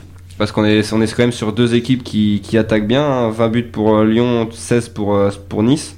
Et Nice qui est. 13 matchs, 16 buts, c'est pas. Oui, c'est pas, c'est, c'est pas ça beaucoup, fait mais un ça- peu plus d'un but par match. Voilà, c'est ça. Et c'est surtout que Nice prend beaucoup de buts. Ils en prennent 19. hein. Ils en ont pris 19, donc ça fait. euh, Bah, moins 3. Moins 3 en différence de but quand Lyon est à plus 7. C'est ça. Mais euh, ouais, du coup, ça va être, euh, ça va être un beau match, je pense. Ça va être, euh, ça va être assez serré.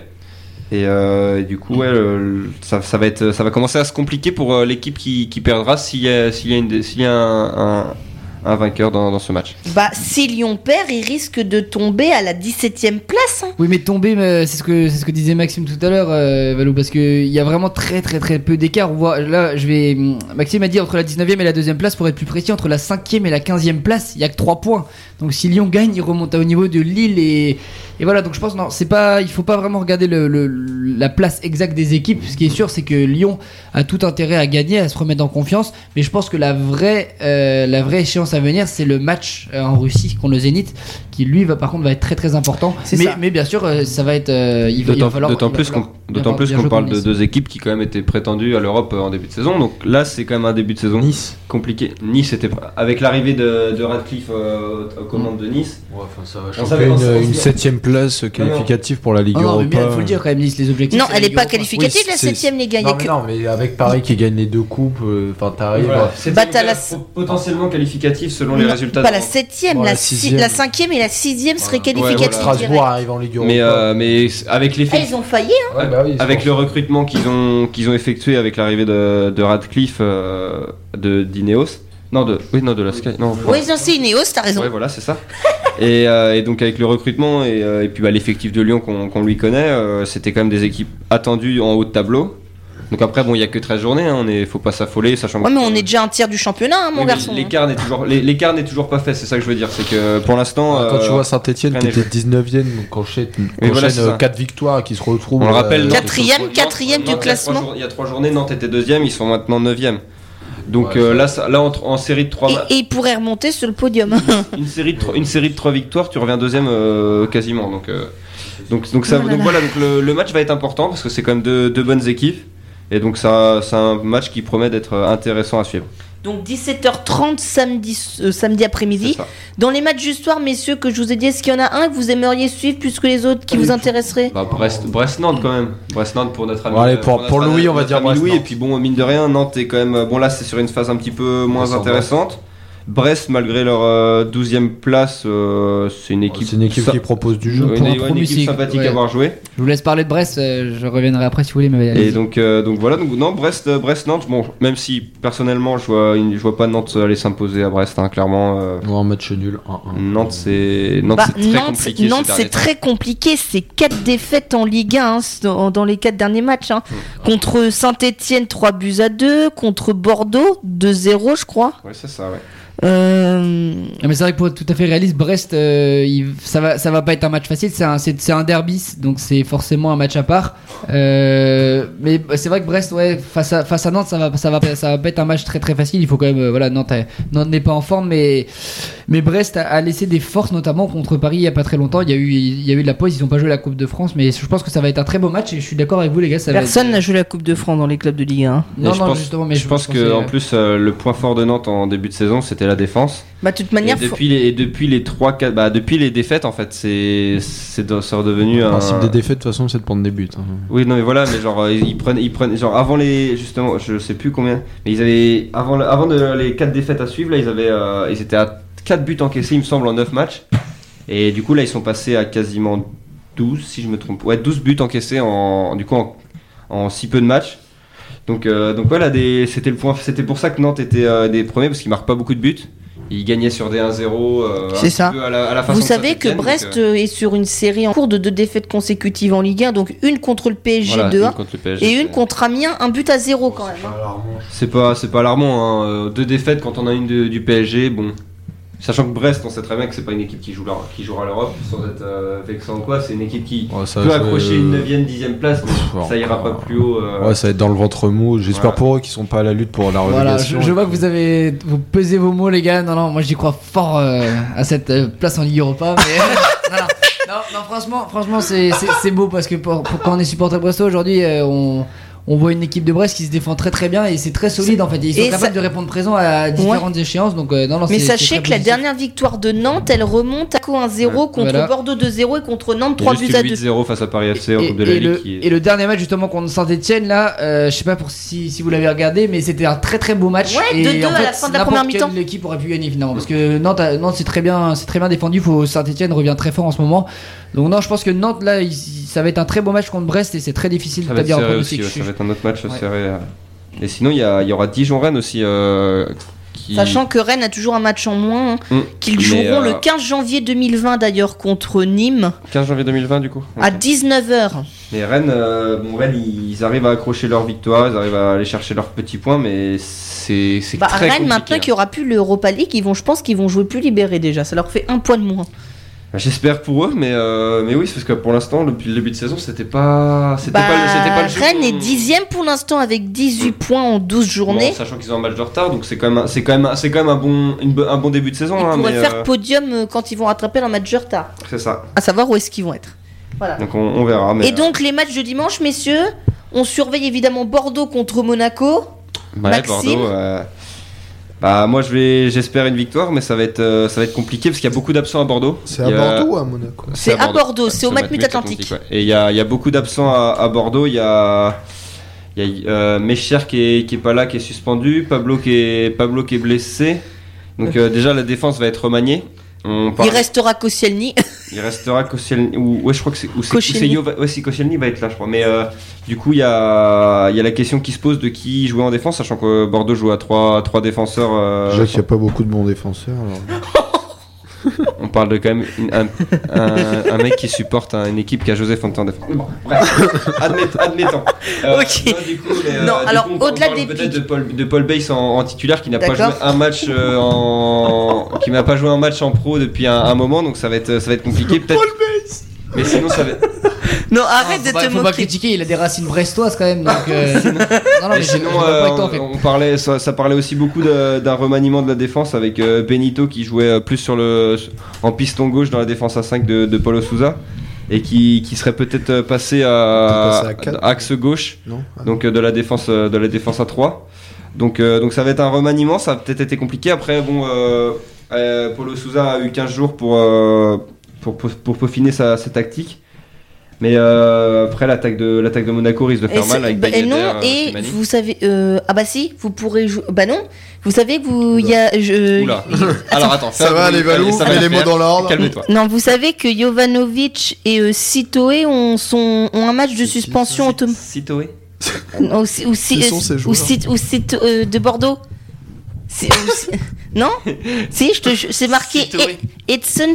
euh, Ah non, c'est mes- oui, c'est Mecher, mais c'est parce qu'ils mettent le nom. Pardon, euh, donc c'est Mecher- Oui, oui, c'est Mais- Mecher et Jovanovic. je crois. Mecher et Jovanovic ont un match de suspension automatique. c'est- pour ça que c'est Voilà. c'est pour ça que la défense va être remaniée et que ça va ça risque de poser problème dans- contre une équipe qui bah, c'est mon point fort c'est la- c'est l'attaque hein. À Monaco on sait Slimani Ben Yedder euh, c'est très fort donc euh, donc ouais Bordeaux Bordeaux risque de subir mais bon euh, Et donc, sachez aussi que Benjamin Bourigeau est aussi suspendu pour euh, la prochaine rencontre. ah, ça, ça fait Là, euh, Giroto pour Nantes aussi suspendu. Et William Vainqueur pour Toulouse est suspendu. Et il y a euh, Fulgini et Miguel euh, à Angers et à Nîmes qui sont aussi suspendus. Ils ont pris un carton rouge. La, la dernière fois. Voilà. D'accord. Et sinon, ouais, et sinon, dans les autres matchs de dimanche, il y a Saint-Etienne-Montpellier. Montpellier, qui va, Montpellier va vraiment falloir qu'ils réagissent parce que. Bah, ils ont gagné 3-0. Ils ont gagné, oui, ils ont gagné 3-0, mais. Ouais, bon, mais euh, ah, tonton Toulouse, quoi. Attendez, Toulouse qui est 19ème du championnat. et euh, Et Toulouse-Marseille à 21h, messieurs, pour les Marseillais, c'est l'heure de confirmer euh, le résultat de Bah, l'Olympico C'est important de prendre des points contre des, des équipes comme Toulouse euh, qui jouent quand même le tableau. Et euh, c'est pas. Voilà, je pense que pour. C'est bien de gagner des matchs importants pour la confiance et tout, euh, comme ils l'ont fait contre, contre Lyon, mais si après ça ça enchaîne pas contre des équipes euh, comme Toulouse, c'est inutile parce qu'au classement t'avances pas. Donc, Ouais. Et puis j'espère aussi que, que Payet aura- saura confirmer la bonne, la, bonne, la bonne performance face à Lyon, parce que c'est quand même lui qui a, qui a fait le match, on va dire, un peu contre Lyon. Donc euh, donc va falloir qu'il confirme, qu'il retrouve son niveau qu'on lui, qu'on lui a connu, euh, surtout lors de l'Euro euh, 2016. Ouais, tu reviens, tu reviens longtemps en arrière là. Ouais, je reviens longtemps en arrière, mais en même temps, euh, l'année dernière, ça a été très compliqué. L'année d'avant, ça n'a pas été euh, foufou. Donc, euh, Depuis qu'il est en fait depuis qu'il est revenu à Marseille, c'est un depuis- petit peu. euh, Depuis, jamais été. Hein Et il a jamais été dans un autre club que dans la cité phocéenne. Bah si, il était à West Ham. Oui, non, mais Oui, enfin, mais ça, pas- c'est pas- ça pas- a jamais été un franc succès. Enfin, euh, Oui non voilà, mais genre avant avant de quitter euh, Mar- Ouais. avant de quitter Marseille, il était quand même euh, c'était quand même un des meilleurs des top 15 euh, 20 euh, joueurs Ligue 1, tu vois, alors que l'année dernière ça a été euh, beaucoup plus compliqué de de, de, de faire sa place Alors- dans l'effectif euh, marseillais. Messieurs, avant de passer à l'Angleterre et de parler du match entre Manchester City et Chelsea qui aura lieu, je crois, dimanche, on refait peut-être un, un ultime point sur les scores puisque tous les matchs sont terminés. Pologne se lever. Avec euh, donc à 0, l'Allemagne qui a battu l'Irlande du Nord 6 buts à 1, le Pays de Galles qui a battu la Hongrie 2 à 0, la Slovaquie qui a battu la Pologne qui pour l'instant mène contre la Slovénie, c'est pas encore fini, 3 buts à 2, la Lettonie qui a gagné 1-0 contre l'Autriche, la Macédoine du Nord qui a gagné contre l'Israël 1 but à 0, la Belgique a écrasé Chypre 6 buts à 1, Saint-Marin a été écrasé par la Russie 5 à 0 et l'Écosse a battu le Kazakhstan sur le score de euh, 3 buts à 1. et un triplé de Wishnaldum. Et je viens de voir ça, une célébration contre le racisme avec euh, De Jong, où ils relèvent leurs manches et se prennent par la main euh, avec euh, leurs couleurs de peau différentes pour lutter contre les insultes racistes qui n'en finissent plus. Et donc, messieurs, je vais pouvoir vous donner toutes les équipes qui vont aller en barrage. Vous êtes prêtes? C'est vrai que là, voilà, tu, tu vas pouvoir ajouter à ta liste le Pays de Galles, mon cher euh, Lou. Et bah de qualifiés. Pas de barragistes, non, de qualifiés. Excuse-moi alors, tu Donc- les barragistes, vas-y. Donc les barragistes, il y aura donc l'Islande, la Bosnie-Herzégovine, la Slovaquie, la République d'Irlande, l'Irlande du Nord, l'Écosse, la Norvège, la Serbie, la Bulgarie, Israël, la la Hongrie, la Roumanie, la Géorgie, la Macédoine du Nord, le Kosovo et la Biélorussie. D'accord. Voilà. Eh ben, ouais, l'Is- l'Israël euh, qui, qui peut faire quelque chose dans. Du coup, est-ce que tu pourrais réexpliquer euh, brièvement pour ceux qui n'étaient pas là euh, Le- principe pour les le- barrages. Comment ça se passe pour les barrages voilà. Donc le principe pour les barrages, on a donc pris d'abord avaient déjà des tickets les gens qui avaient gagné dans leur groupe à la Nation League, d'accord, dans tous les groupes de la Ligue A, de la Ligue B, de la Ligue C, de la Ligue D. Si c'est les équipes qui avaient gagné à la Ligue des Nations, se sont qualifiées via les éliminatoires, les places de barrage allaient aux autres membres de leur groupe, hein, aux membres d'après. Donc par exemple l'Islande, elle bénéficie du pardon, l'Islande bénéficie d'une place pour les barrages parce que la Suisse et la Belgique se sont déjà qualifiées euh, via les éliminatoires, d'accord? Et donc c'est comme ça pour toutes les ligues. Et donc d'après les classements qui sont tombés ce soir, voilà les équipes qui sont euh, dans les dans les barrages. Ensuite, pour faire les barrages, il va y avoir quatre voies, de la voie A à la voie D. Chaque voie va avoir ces, euh, quatre équipes et ces quatre équipes disputeront la place pour l'Euro 2020 via deux demi-finales et une finale qui seront tirées au sort bah, vendredi, le 22. D'accord? Donc, et quand ça se sera fait, ces quatre équipes vont se rajouter aux, quatre, aux 20 autres qui se sont qualifiés par le. Par le D'accord, donc c'est une mini compétition en fait. euh. c'est ça, c'est une nouvelle mini compétition qui jouera. euh, Et donc parmi les barragistes que tu as cités tout à l'heure, il y en a 4 qui seront qualifiés. euh, c'est euh, c'est ça. Parmi les D'accord. 16, ils vont être répartis en 4 groupes de 4 et les 4 vainqueurs vont être Et qualifiés. les voix et comment sont les voix sont faites com- sont faites comment Et ben c'est par rapport en fait à ta position à la Nation League parce que dans les voies, tu ne peux pas. C'est un bordel, tu Ouais, ne peux pas rencontrer des nations qui sont au-dessus de toi, en dessous de toi. En tout cas, par exemple, on a déjà la composition de la voie D. Puisque ce seront les quatre équipes qui ont gagné dans la Ligue D en fait, c'est-à-dire la Géorgie, la Biélorussie, le Kosovo et la Macédoine du Nord. C'est pour ça que je vous disais qu'il y a, un des Ah oui, y a un quatre. C'est pour ça qu'il y aura un des quatre qui ira forcément à l'Euro. Eh ben euh, ouais, ouais, c'est This is a scandal. d'accord. Voilà. Donc c'était tout ce que je voulais vous dire puisqu'on a les scores finaux et donc de fait la France est versée dans le chapeau 2. Et donc ces matchs, euh, plus ces mal. matchs-là seront joués lorsque la France jouera la- ces matchs amicaux du coup. Euh, alors non, alors attends, attends, attends. Je vais te dire ça, je vais te dire ça. Ah oui, on s- Les barrages le 22 et donc les barrages, j'ai pas la date des barrages on- mais c'est- c'est Ouais d'accord. de, toute- de toute façon on verra. De toute Ah façon. si, ça, se- L'Angleterre. si, ça se jouera en mars, c'est ça. Pendant les trêves internationales. quoi. Alors c'est Ah ça, bah oui. le, le tirage des barrages aura lieu le 22 novembre. Les demi-finales des barrages se joueront les 26 entre le 26 et le 28 mars 2020 et les finales entre le 29 et le 31 mars. Et s'il y a besoin d'un tirage au sort supplémentaire pour la phase finale, ce sera le 1er avril. D'accord, d'accord. Donc voilà, vous savez tout. On passe maintenant au championnat d'Angleterre parce Allez. que cette journée en Angleterre sera marquée par un match euh, un choc en Angleterre entre Manchester City et Chelsea. Ce sera euh, dimanche, me semble-t-il. Et avant d'en parler, on va quand même parler de l'information de la soirée. C'est Mauricio Pochettino qui a été viré par le conseil d'administration de Tottenham. Il n'est plus l'entraîneur des Spurs. Euh, qui lui qui est arrivé en mai 2014 chez les Spurs, il paye les mauvais résultats de son équipe qui n'est que 14e au championnat d'Angleterre.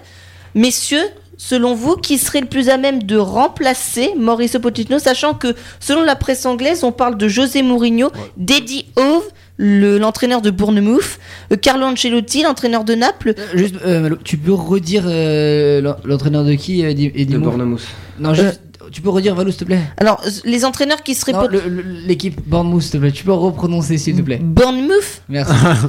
Et après, ça ose me reprendre sur la prononciation. Pardon, Bourne- sur la Moi, je prononciation dis. Bournemouth. hein. Pourquoi Non, moi c'est moi c'est très bien. Moi ça me va. Moi ça me. Donc, il y a Carlo Ancelotti à Naples, il y a euh, Julian Nagelsmann, de l'entraîneur du Reisenball Leipzig, où il y a même Massimiliano Allegri qui est libre, qui ferait figure de favori pour le remplacer. Bah, moi, je- enfin, j'avais, on avait, on en avait déjà parlé il y a, il y a quelques semaines de ça justement euh, à propos de Mourinho, qui était euh, pressenti pour euh, pour venir euh, entraîner euh, Tottenham. C'était après l'épisode de Rudy Garcia à Lyon, où euh, Olas s'était en, entra- en- entretenu avec euh, avec Mourinho, qui lui avait euh, apparemment dit qu'il avait déjà qu'il attendait qu'un banc se libère et donc Tottenham était la- Le Bayern, club un pressenti.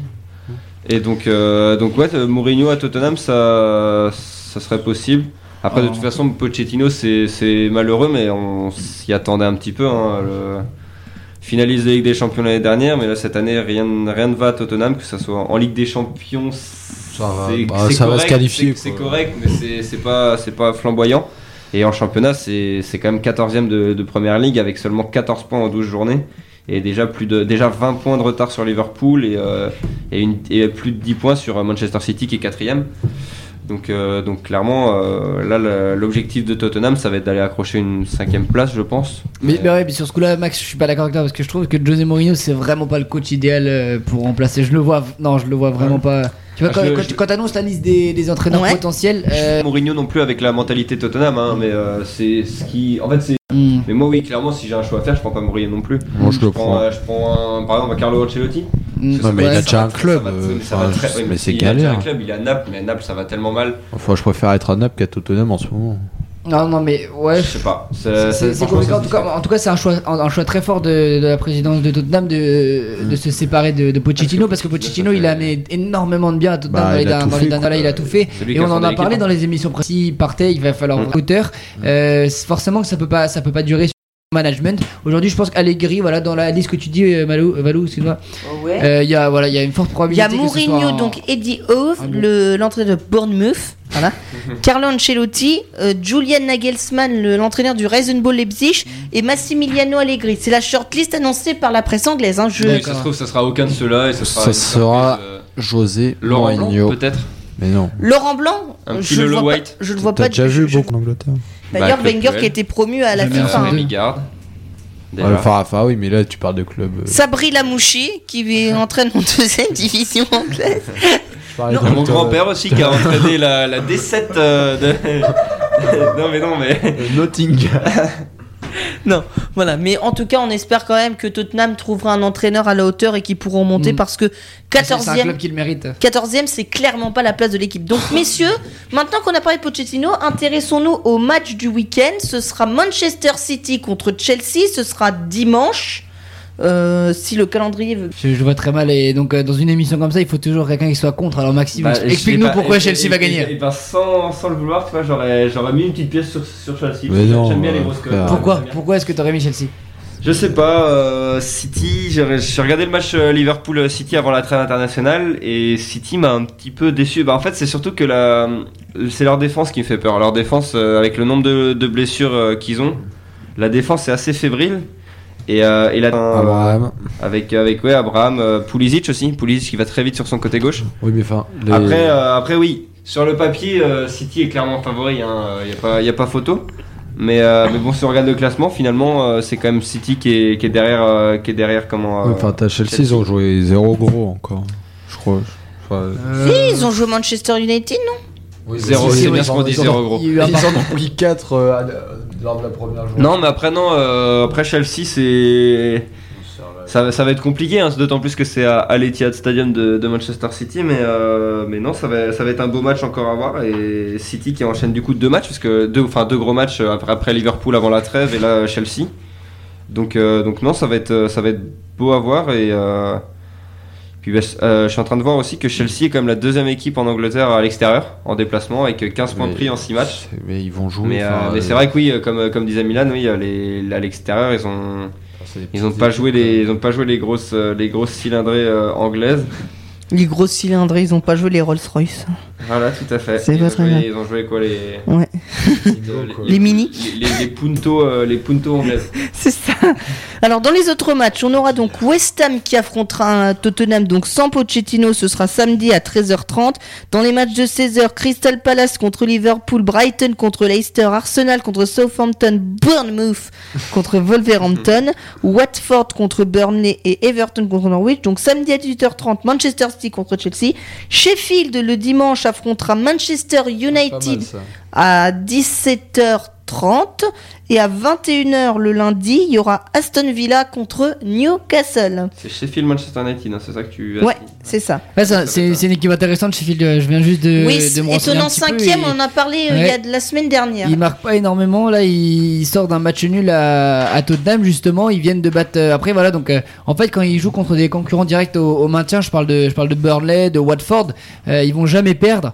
Et quand ils ont l'occasion de sortir un gros comme Arsenal à domicile en octobre, bah, ils le font 1-0 voilà donc c'est c'est pas beaucoup de buts, c'est pas forcément peu à l'image de, extraordinaire à mais la- à l'image de Saint-Etienne en Ligue 1. C'est C'est ça. c'est une équipe qui va pas prendre beaucoup de buts, mais qui va savoir marquer le, le but qui va, qui va compter pour la victoire. voilà ou, ou Nantes en début de saison quoi voilà, donc Ou ça dépend ou, Leicester quand ils ont gagné leur titre enfin voilà c'est Stade de Reims aussi. éventuellement. Alors messieurs, on passe maintenant au championnat espagnol.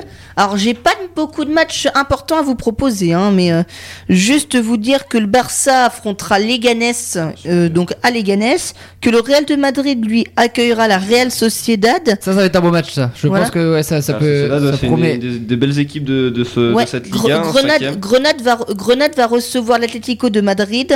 Et puis c'est tout, parce que Séville recevra Val- euh, Valladolid, ce sera euh, le dimanche soir à 21h, mais il n'y a pas... Notez euh, que c'est très serré euh, du côté de l'Espagne, hein, parce que Oui. Barcelone qui est premier à 25 points et euh, Real Sociedad les donc 5 cinquième à premiers en 23 trois, points. les cinq avec un match d'avance En ouais. Les 5 premiers en 2 points. Ouais, avec un match d'avance certes, mais, euh, du coup, euh, c'est en Italie qu'il faut regarder ce week-end. hein. Ouais, en si Italie, avez il y a Milan contre Naples Il y a ce un petit, week-end. un petit samedi après-midi qui est pas mal avec 15h Atalanta Bergame, euh, Juventus de Turin. C'est ça. Donc euh, deux, deux équipes qui jouent la. Et puis à des 18h, il y a Milan Milan, contre Naples. Et même euh, Torino Inter le- C'est ça, Ouais. les Rossoneri. euh, Non, pas les Rossoneri, euh, Torino, c'est euh, Non, c'est les Torino, le Torino. les de Torino, voilà. Sinon, il y a l'AS Roma qui jouera à domicile contre Brescia, mais là encore pas. Mais ouais, Naples, euh, Naples c'est pareil, c'est compliqué cette année. Bon, même, euh, bah, même pour Milan, hein, Milan, on n'en parle pas aussi, non. Mais euh, 14, Oui, n'en parlons 14e, pas. C'est C'est très, compliqué. Et euh, ouais, non, Naples, euh, Naples qui, qui, qui est en, en difficulté euh, cette année. euh, on a entendu parler que, que les, même les cadres, tous les cadres étaient, euh, n'étaient pas retenus en cas de- en cas d'offre intéressante, euh, soit cet hiver, soit cet été. Ah oui, c'est pas ça. Qui est quand même il assez dingue. hein. Ouais, on parlait même de, de Koulibaly qui était quand même cet été, euh, c'était, euh, il, il ne part pas quoi qu'il arrive. Par contre, pour l'acheter, lui, euh, falloir Mais, euh, ouais, mais justement, le problème c'est que ils l'ont pas vendu cet été en se disant euh, non, on le garde, euh, on veut, on veut pas, le- on veut pas le perdre. Et en annonçant qu'il est, il est vendable, euh, son prix risque de, de chuter considérablement. Et donc, euh, ils vont peut-être gagner moins que ce qu'ils auraient pu espérer. Mais euh, ouais, à, la- à Naples, euh, ça, ça va. C'est pas la grande forme. Et donc, il va falloir profiter de la, la méforme de, de Mi- du Milan AC pour, pour se relever un petit peu et essayer de, de rattraper le, le wagon, au moins pour aller chercher une, une Ligue des Champions, voire un, ouais, un petit podium, c'est encore possible. Mais la Juve et l'Inter sont quand même bien partis devant avec 32 et 31 points euh, respectivement.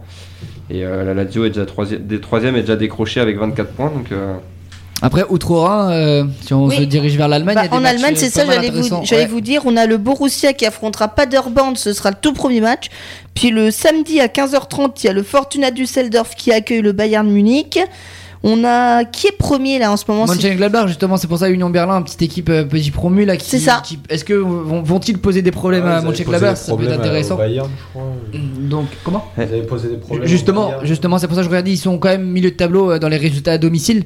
Euh, et puis le Frankfurt-Wolfsburg qui va être intéressant, match de milieu de tableau entre deux équipes très très performantes. et le Je Rasenball Leipzig qui affrontera Cologne. Voilà, Ouais, et pour revenir pour finir avec Frankfurt, euh, Frankfurt euh, meilleure équipe à domicile de ce début de saison, donc euh, face à une équipe de Wolfsburg.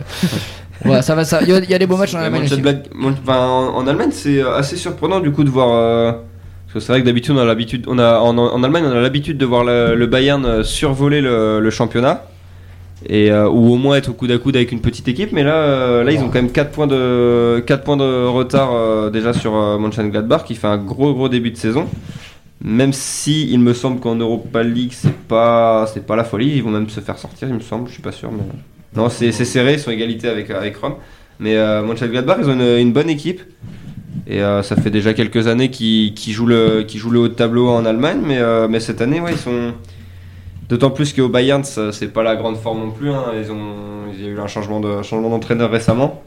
Donc, euh, donc ils profitent de prendre des, des points importants pour, pour la fin de la saison. Et, euh, Mais il est intéressant le championnat d'Allemagne parce que finalement il y, a des, il y a des bonnes équipes qui, euh, qui jouent à fond leur chance et euh, entre Leipzig, Mönchengladbach, même Dortmund qui parfois perdent des points un petit peu bêtes et le Bayern qui est toujours dans ce petit ventre mou de, de 3-4ème place là et finalement souvent va finir par s'imposer mais finalement c'est une année très passionnante à chaque fois euh, dans le championnat d'Allemagne. Bah voilà, je pense qu'on a à peu près tout dit sur nos championnats européens. Alors, avant de passer au quiz, je vais quand même me permettre de vous donner le programme de la semaine prochaine à 4-4-2 parce que comme il y aura la cinquième journée de la phase de groupe de Ligue des Champions, voilà, on entendra cette douce musique et Louis, je vais euh, d'ores et déjà te charger, mais on en reparlera, mais de nous commenter la rencontre entre le Real de Madrid et le Paris Saint-Germain qu'on suivra en direct mardi soir puisque c'est le match qui nous sera proposé. euh, Icardi, du coup. Ouais, je suis, je suis honoré, je suis honoré, ça me fait très très plaisir en tout cas de, de continuer cette aventure et, euh, avec, euh, bon avec, euh, avec Mauricio, le Slovaquois, Bien évidemment. Ça. Je n'y manquerai pas et le Slovénien on en parle de la mi-temps Ouais, parce que Slovénien, Breaking news, ouais. breaking news quand même. euh, J'avoue. Les habitants de la Slovénie sont des Slovéniens. Voilà, euh, j'avoue. les habitudes de, de Cascade, vous avez souvent entendu cette année euh, Valou se, se- se moquer de moi, mais à la pause tout à l'heure en antenne, il a prononcé le mot slovénien. Non, pas du tout. Si, si, Je suis témoin. Tu, tu es responsable. Je me suis tout de suite repris, mais. voilà, mais moi aussi je m'étais repris. Euh, Voilà. Non, c'est faux.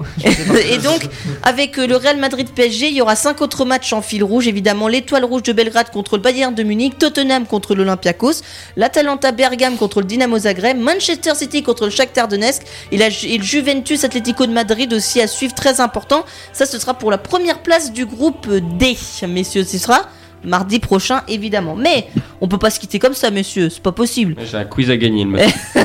Si on se, eh, les gars, si on, aller chercher, monsieur. et si on se quitte comme ça, les gars, ça va pas aller, hein. Est-ce que petit pro- petite question avant d'avant quiz.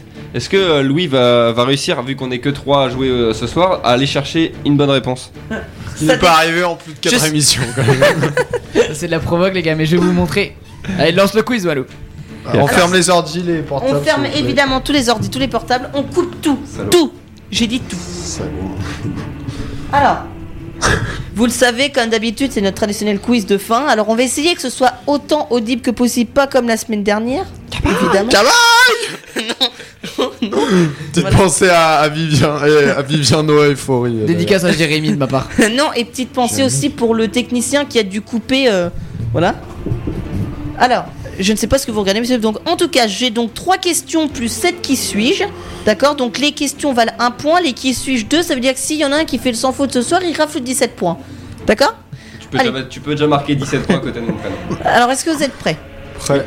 Alors, ce soir, on a beaucoup parlé de l'euro, de puisque on connaît nos 20 qualifiés pour l'euro, mais je vais vous demander quelle nation compte le plus, j'ai bien dit le plus, de participation à une phase finale de l'euro. L'Allemagne, pour moi. Non. L'Espagne. Les Pays-Bas. Attends, Alors, les Pays-Bas, non. Italie. Non. Euh, L'Angleterre. Non. L'Espagne. Oui. 12, 12 participations. Italie. 12 participations à l'euro. ça Non, t'as dit Allemagne. et- Non, non, non, c'est- non, c'est Est-ce que je peux faire une petite annonce en direct live? Vas-y. Vas-y, tu viens de marquer. cette musique Voilà, alors les points que. Les points que je viens de glaner là, je les offre à mon parrain, Nono Merlin, parce que je sais que je suis déjà hors course pour le classement général. Non, mais t'as pas le droit, de bah toute non, manière. T'as un point, t'as un point. lui, il fait des. Il t'était cru. Non mais oh oh Tu t'es- eh, cru dans Pékin Express, on donne pas les amulettes On comme en parlera ça. la semaine prochaine. Ah. L'autre il a cru que c'était un Il colis. donne des colis diminués, les gars. Bon, en, Vas-y enchaîne mon Valou. bon, en tout cas, donc c'est l'Espagne avec 12 participations. Sachez que la France va participer à sa dixième phase finale. Et l'Espagne, tu m'as dit, c'est- tu as dit c'est combien 13 e Dou- 12. Ah, C'est- C'est 12 et donc elle va faire sa ouais. 13e. Bah non, ouais, si, ouais, si. Phase finale, hein, j'ai bien dit quand elle joue les poules, les phases de poules, etc. Ok, hein. D'accord. Deuxième question. Alors, on a parlé de l'équipe de France pendant toute l'émission, mais vous le savez peut-être, elle reste sur une série en cours de qualification à des phases finales. Alors, ma question pour combien de phases finales de compétition internationale consécutives, j'ai bien dit consécutives, la France s'est qualifiée en comptant les euros et les Coupes du Monde et en comptant la qualification à l'Euro 2020 Alors là, va falloir faire. 9 Non, Alors, 12, 12. attendez, va falloir. 11 ou 12. Faites, faites un compte et soyez logique. C'est très logique la réponse. Comptez. 13, 13, 13, c'est 13. Bien joué Milan. 14, Allez là Allez stop On y est pas allé à cause de la Bulgarie, c'est ça Alors, À cause de la alors, Bulgarie, à cause de cette frappe magnifique de. euh, Comment s'appelle-t-il Non, c'est c'est- c'est l'autre Kostadinov. là, qui, qui fait sa, sa touche. Ko- là. Kostadinov, Tout le monde- Tout le monde Kostadinov. parle de Ginola, mais c'est vrai, c'est Ouais, une voilà. contre-attaque et Kostadinov. personne n'a pu la Alors, rattraper. On, on pense tous à Il cette. Milan, il a raison, il fallait être très logique. Ouais, la c'était- dernière oui, fois, c'était la dernière 94, fois qu'on mais- s'est pas qualifié pour une phase finale, c'était la Coupe du Monde 94, d'accord? Donc vous comptez l'Euro 96. 96, Mondial 98, Euro 2000, Mondial 2002, Euro 2004, Mondial 2006, Euro 2008, Coupe du Monde 2010, Euro 2012, Coupe du Monde 2014, Euro 2016, Coupe du Monde 2018 et Euro 2020. On va participer à notre 13e phase finale consécutive. Voilà, bravo Milan, ça te fait un point. Allez. Alors, Maxime, t'es où là? Non, mais non, les ça compte qu'un point, ça. alors, la Coupe du Monde des U17, on en a parlé tout à l'heure, s'est achevée au Brésil sur la victoire du pays hôte. La France a terminé troisième, mais elle a déjà été championne du monde U17. Alors, en quelle année la France a été championne du monde U17 C'est tous les- Est-ce que c'est tous les 4 ans aussi cette C'est tous les 4 ans. On est en 2019. Je vais tenter 93, Non. 2006 Non. 97. Pourquoi tu Non. dis 93 euh, T'es bête, on est en 2019. Maxime. 97, euh, 2007, pardon. Non. 2001. 2005 Oui. 2001. Comment ça peut être tous les 4 ans? Bah, parce Non, que. mais T'es t'es resté basé sur le 98. Ouais, non, mais non. Mais non, ça fait pas, c'est, c'est pas tous les 4 ans du coup. C'est tous les deux ans. 2019. La Mais non. 2019 avec 2001, ça fait 18 ans. Multiple C'est pas une table de 4. Alors, je- aux dernières nouvelles, je suis peut-être, je suis peut-être pas bon en maths, mais quand même. moi je suis- j'ai fait. Attends. ce- Euh, tu me fous un doute, toi. Par contre, comment, Attends. euh, comment on explique qu'il a trouvé 2001 en Mais non, en- attends, en- avant j'ai du 97 et 93, c'était ma troisième Et vous non, savez- je sais, mais, oui, non, mais je Sachez sais, quand même tu que peux je vous avoir- l'ai dit la C'est semaine dernière. Moi, hein. j'ai fait des trucs Tous les quatre impaires, moi. Je Ouais, peux regarder. Allez. Ouais. Maintenant, on passe au qui suis-je. Cette fois-ci, ils valent 2 points. Oh non, mais lui il va encore. Là, c'est bon, on rentre en jeu. Ah, je me mets- Laisse-moi me mettre à l'aise, parce que là voilà, là je, je leur ai laissé les points faciles. Allez, c'est parti. Je suis prêt. je sens que ça va être. euh, Attention, hein, si vous trouvez pas, c'est 2 points pour moi. hein. Putain, mais l'autre il a mis Ouais, eh, oh, 100%, le- il le va y avoir un raccro. genre de Wolfsberger machin là. Non. De tout le. de Allez. tout- de En tout plus, en plus, machin. il y en a certains dont vous, et il y en a certains dont vous avez parlé. Hein, en ok, plus. allez. Allez. Mon premier qui suis-je Je suis un milieu de terrain né à Anvers le 4 mai 1988. Je mesure 1m75 pour 65 kg. J'ai effectué toute ma carrière et même actuellement en Italie dans quatre clubs. J'ai d'abord démarré à Piacenza où j'ai passé 4 saisons et demie, effectué 71 matchs et marqué 3 buts. Je suis également passé à l'Inter de Milan, Nengolan. une saison. 33 matchs et 7 buts. À l'AS Roma, 4 saisons et demie, 180 matchs et 30 buts. Et Cagliari, 5 saisons, 140 matchs et 9 buts. Au niveau international, je compte 30 sélections et 6 buts. Ma première sélection remonte au 29 mai 2009 contre le Chili, qui suis-je? Raja Nainggolan. Ça fait donc 2 points pour Maxime. Bien joué. Et merci le sang. Bon, ça va, il était, ça- il était facile celui-là. Oh oui. Oui, ça allez. Allez, deuxième qui suis-je? Alors attention, il sera peut-être un peu plus dur. Ok? Alors, je suis un défenseur central né le 27 octobre 1998 à Évreux. Donc un défenseur Oh français. putain, c'est chez moi ça. Euh, Koulibaly. Euh, non, pas Koulibaly. Non. Je mesure 1m85 pour 79 kg. Je suis très peu connu dans mon pays, n'ayant joué qu'une seule saison dans ma jeune carrière dans l'équipe B de Valenciennes, la dernière équipe dans laquelle je suis formé. Tu joues aujourd'hui. Il joue aujourd'hui, hein. Où ça Ah, je te. Attends. Je signe au Red Bull Salzbourg. Mécano On l'a dit ensemble. je m'en- On l'a- On l'a dit tous les trois. On l'a dit tous les trois. pas dit. Ah, tu l'as pas dit. J'ai dit. Alors, Vas-y. Bah, je suis d'accord à me partager le point avec au Maxime. on fait un point chacun puisque Allez. vous l'avez dit en Ah oui, même on l'a temps. dit, là, on Donc l'a- c'est bien Dayot ou pas Mécano qu'on cherchait. Putain, et Évreux, mec, c'est à 10 km de chez moi. Pardon. là. Alors, je vais quand même finir ce qui suit juste pour vous détailler ce que j'avais écrit. hein. Donc, je signe au Red Bull Salzbourg en juillet 2015, mais je suis directement prêté dans un club de D2 autrichienne pour la saison 2015-2016. Lors de la saison 2016-2017, je joue 26 matchs au Red Bull Salzbourg sur une demi-saison, 15 en championnat, 1 en Coupe nationale, 1 en C1 et 4 en C3. La suite de la saison 2016-2017, je la passe dans mon club actuel. Au total, pour moi, 86 matchs de compétition confondus, 62 en championnat, que 6 en Coupe nationale, 18 en compétition européenne, dont 10 en C3, 8 en C1 et 3 buts marqués. Ma carrière internationale est pauvre, pourtant je fais partie des Bleuets champions d'Europe en 2015. J'ai fait toutes mes classes en équipe de France, moins de 16, moins de 17, moins de 18, moins de 19. Et aujourd'hui en espoir, je n'ai toujours pas été appelé par Didier Deschamps pour l'instant. Qui suis-je? Dayot ou pas Mécano? Voilà. Troisième, Se sépare les points. troisième qui suis-je C'est parti. je suis un défenseur né le 13 mars 1993 à Bath. Je mesure 1m95 pour 80 kg. Non. Je n'ai connu que deux clubs dans ma jeune carrière professionnelle qui débutent en 2015-2016.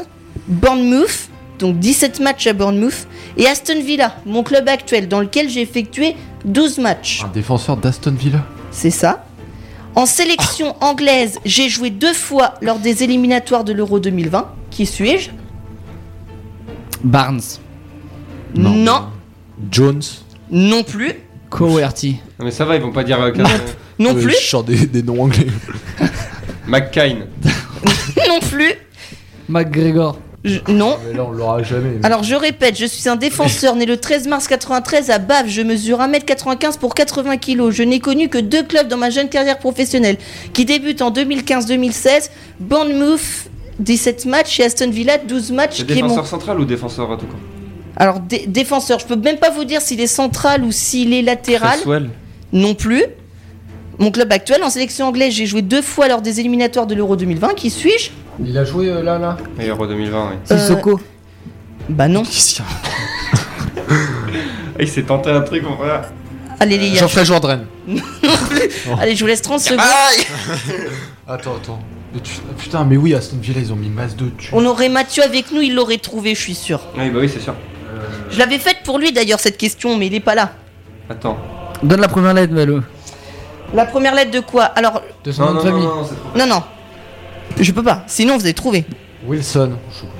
Non, Keane. non plus. Ah ouais, bon bah messieurs, c'est un, c'est un échec, ça fait deux points pour moi. C'était Tyrone Mings. Ah, bah oui. Et si, c'est le jeune là. Il a marqué en plus, je crois, non? Je sais pas s'il a marqué, mais en tout cas c'est Tyrone Mings qu'on cherchait. Donc ça fait deux points pour moi. Allez, nouveau qui suis-je Escroc. Et vous savez que j'ai pris vraiment que des joueurs qui étaient dans les sélections. Non, mais hein. oui, mais Ah bah oui, non, mais si tu nous sors le, 20 le troisième gardien du Monténégro, On va sortir joueur du Kosovo là tout à l'heure. Il, est- il est- il est bouché dans sa vie actuelle. qu'il soit pro en fait. Je Je sais pas si sais- on t'avait dit, Balou, mais. Mais ils sont pros, tous les joueurs que je vous donne, ils sont pros. L'attaquant de pointe de, de Guiche. Allez, je suis un milieu de terrain né le 8 décembre 96 à Hanovre. Il est allemand. D'accord Je mesure 1m79 et pèse 75 kg. Ma carrière tourne autour d'un seul club, le Wender de Brême. J'ai d'ailleurs été formé. Mon premier match professionnel date de la saison 2014-2015. À Brême, j'ai joué jusqu'à présent 101 matchs en tout et j'ai marqué 8 buts. Je n'ai pas encore honoré de sélection en équipe A d'Allemagne, mais ai déjà joué dans les équipes de jeunes. Qui suis-je? Comment tu veux qu'on trouve ça, Valou? Comment tu veux qu'on trouve ça Bah, un joueur du Wender de Brême Mais il y a personne. Dis-nous un joueur sans connaître ta liste là. Vas-y, do- donne-nous un joueur du Werder Bremen, Valou. J'en Bonne connais question. qu'un seul, j'en connais qu'un seul, c'est l'attaquant, frère. Bah, moi, c'est Guilavo. Non, mais non, mais Il a- il joue à. Non, je choix qu'il a Juste vogué, c'est Kruse, Wolfsburg. mais- Alors j'avoue que celui-là, j'ai peut-être été un peu. Surtout que tu nous as dit, ouais, c'est des joueurs qui jouent Mais oui, en tu nous- international. Il, Il est même pas international. Non, il, il a pas honoré d'équipe A, mais vous savez qu'il est dans les fiches de l'UEFA. Hein. Mais oui, Sans mais déconner. Hein. pour- c'est c'est quoi le rapport avec l'actualité euh C'est. Euh, attends, je dirais. Euh, Très international. Allez, crash, crash il a le ouvert morceau, une Valou, boulangerie. ça sert à rien, on, on est foutu Attends, là. attends. c'est Jan, Janske ou un truc comme ça, non Non plus. Je sais pas, je sais qu'il y a un joueur comme ça. Alors, Couleur. non. Bon, je vais. Right. Je vais vous le donner de toute manière, vous Allez, le trouverez pas. Et je je m'attribuerai pas de points, il était vraiment dur. C'était Maximilian Eggestein. Ah oui, mais oui, Non, mais si, mais oui, mais si, mais si je connais, mais genre. euh, genre- Ah, de, de nom, mais voilà. de très très loin. Les gars, je me mets pas de points parce qu'il était vraiment dur celui-là. Allez, vas-y, Valou. Un, un peu plus facile, comme ça on répond, c'est plus rigolo pour Sinon, tous les on fait un auditeurs. point par, euh, par question, on répond pas. Ouais, bon bah ça fait un point. Comme ça, c'est plus simple parce que sinon. euh, Alors, celui-là, normalement, vous êtes censé le trouver, vous en avez parlé, vous avez cité son nom pendant l'émission, d'accord? Ok Alors, je suis un milieu offensif né le 2 juillet 1999 à Massa, en Italie. Je mesure 1m90. Non je mesure 1m90 pour 80 kg. J'ai 4 saisons en tant que professionnel. Les deux premières à l'Inter de Milan, donc entre 2016 et 2018. Les deux autres à l'AS. Roma, dont l'actuel. Euh, J'ai joué mon premier match avec mon. Attends, j'ai joué mon premier match avec mon club en Ligue des Champions contre le Real Madrid. Mon premier match en championnat, je le joue la semaine suivante contre Frosinone. Patrie. Non. J'ai été élu meilleur espoir de la Serie A à l'issue de la saison dernière. Pellegrini. Ma- Pellegrini. Non. Ma valeur marchande s'élève à 67,4 millions d'euros selon le CIES. Non, Non. Mais putain. Ce qui fait de moi, Pizzi. Non, ce qui fait de moi le troisième joueur de moins de 20 ans Ça le plus par élevé euh, en termes de valeur marchande. Paléolotti. Non. En sélection, Roberto Mancini m'appelle pour disputer oui, deux matchs de Ligue des Nations contre la Pologne et le Portugal. J'ai Euh. également joué le championnat d'Europe des moins de 19 ans. Qui suis-je?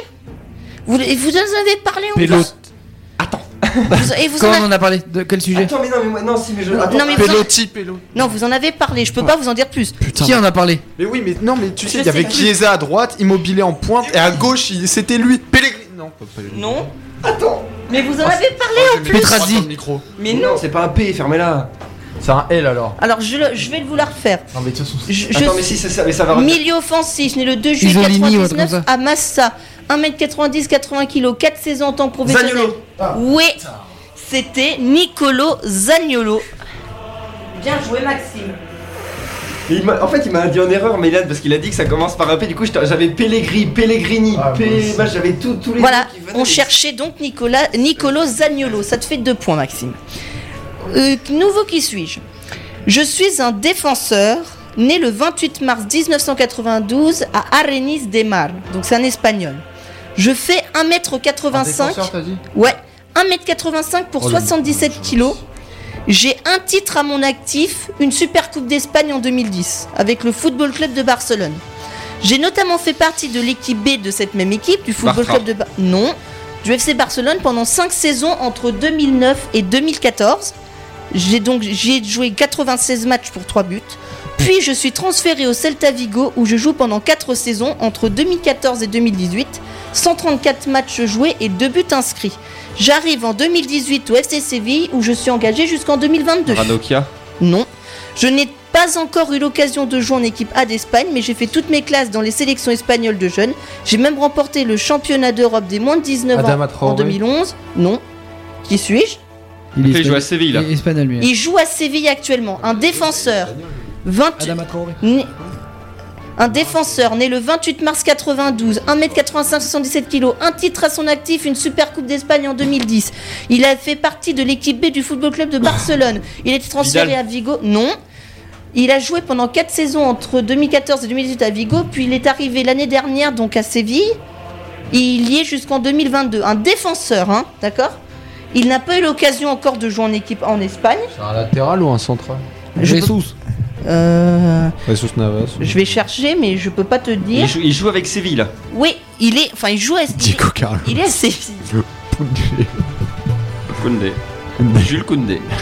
non, on cherche un espagnol quand même, les Non gars. mais, mais tu les sors où tes jou Tu les sors d'où tes joueurs euh, Parce qu'à part Nane Golan, Oh, et Zaniolo, euh, oh. Oui, aussi. Ah, Allez. Les autres. ouais. les autres, le mec il te sort un, un défenseur central. Je suis en train de chercher la défenseur, la défense de touche. Non mais frère. Alors, je peux vous dire que son meilleur pied, c'est le droit.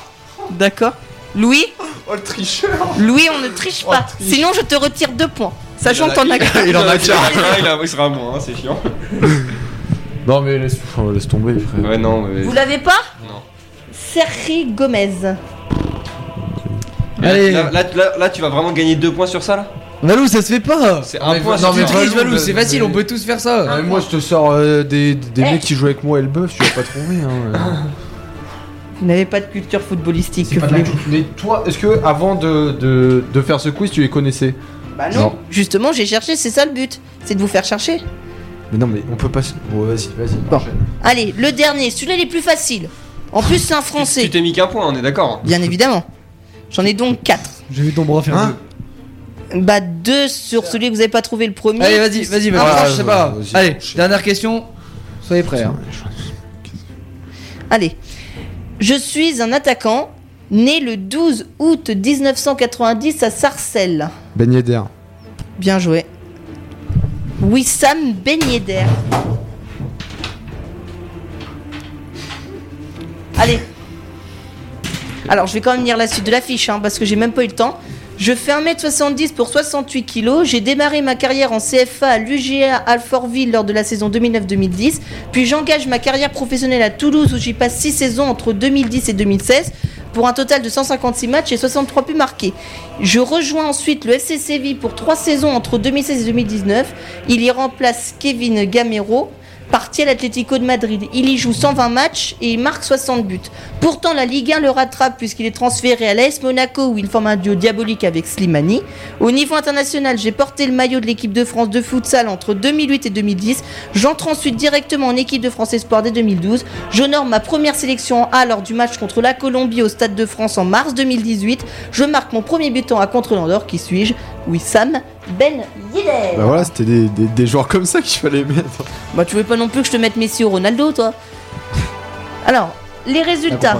Maxime 5 ce soir, Milan 5, Louis 1 et moi 4. Voilà. L'escroc. Escroc Tricheur J'ai pas Eh, Non mais, euh, bah alors Maël, viens, Maël, viens, rentre dans le studio. alors, on, on vient, on vient, de, J'ai une déclaration à faire après. on vient de voir un scandale C'est un vol, c'est un de c'est Valou. escroquerie. C'est- c'est- c'est une L'escroquerie en bande organisée. Alors, Valou qui fait le quiz, il nous sort 4 joueurs. Ouais, je Alors, t'as un défenseur central de Bournemouth. Il y a Gomez de Barcelone là. Oui, non, Ouais. mais ça parce que t'es fan de Barcelone. Mais il Non, j'avais j'avais même pas, je regardais, je Ah, regardais. bah voilà. Je vous écoutais. Par contre, euh, je tiens à signaler que j'avais Upamecano et, et Zaniolo aussi. Zaniolo, vous avez galéré à le dire Oui, alors oui, oui, qu'il fait un mètre de début. Mais non, mais de c'est lui qui. Lui, mais il Milan m'a dit, Voilà. euh, m'a Bon. dit ça commence par un P, du coup ça m'a perturbé. Bon, en tout cas, messieurs, oui, il va falloir clôturer. C'est pour ça, Enfin, donc bonne soirée à tous. hein. voilà. Merci Maël, ton merci de Maël d'être venu euh, faire tu- un tu petit passage chez nous. cette émission, En tout euh, cas, moi, je voulais vous dire que, T'as bossé, j'espère. Ouais, que, que ça a été un, un plaisir de vous retrouver pour cette émission, de, zona- messieurs. de zona- de nous arnaquer aussi. Oula, j'ai eu du mal. Il est temps de finir. Bonne soirée. Voilà. On, on, clôture, on clôture cette émission pendant que ça discute dans le studio. Merci messieurs, merci à Milan, à Louis et à Maxime d'avoir été avec Merci moi. N'oubliez pas la semaine prochaine, spéciale Ligue des Champions avec Real Madrid, Paris. Saint-Germain. Messieurs, je vous souhaite une excellente soirée bonne et à mardi bonne prochain. soirée, soyez présents, soyez présents la semaine semaine prochaine. C'est prochaine. très important. Et je serai là en plus.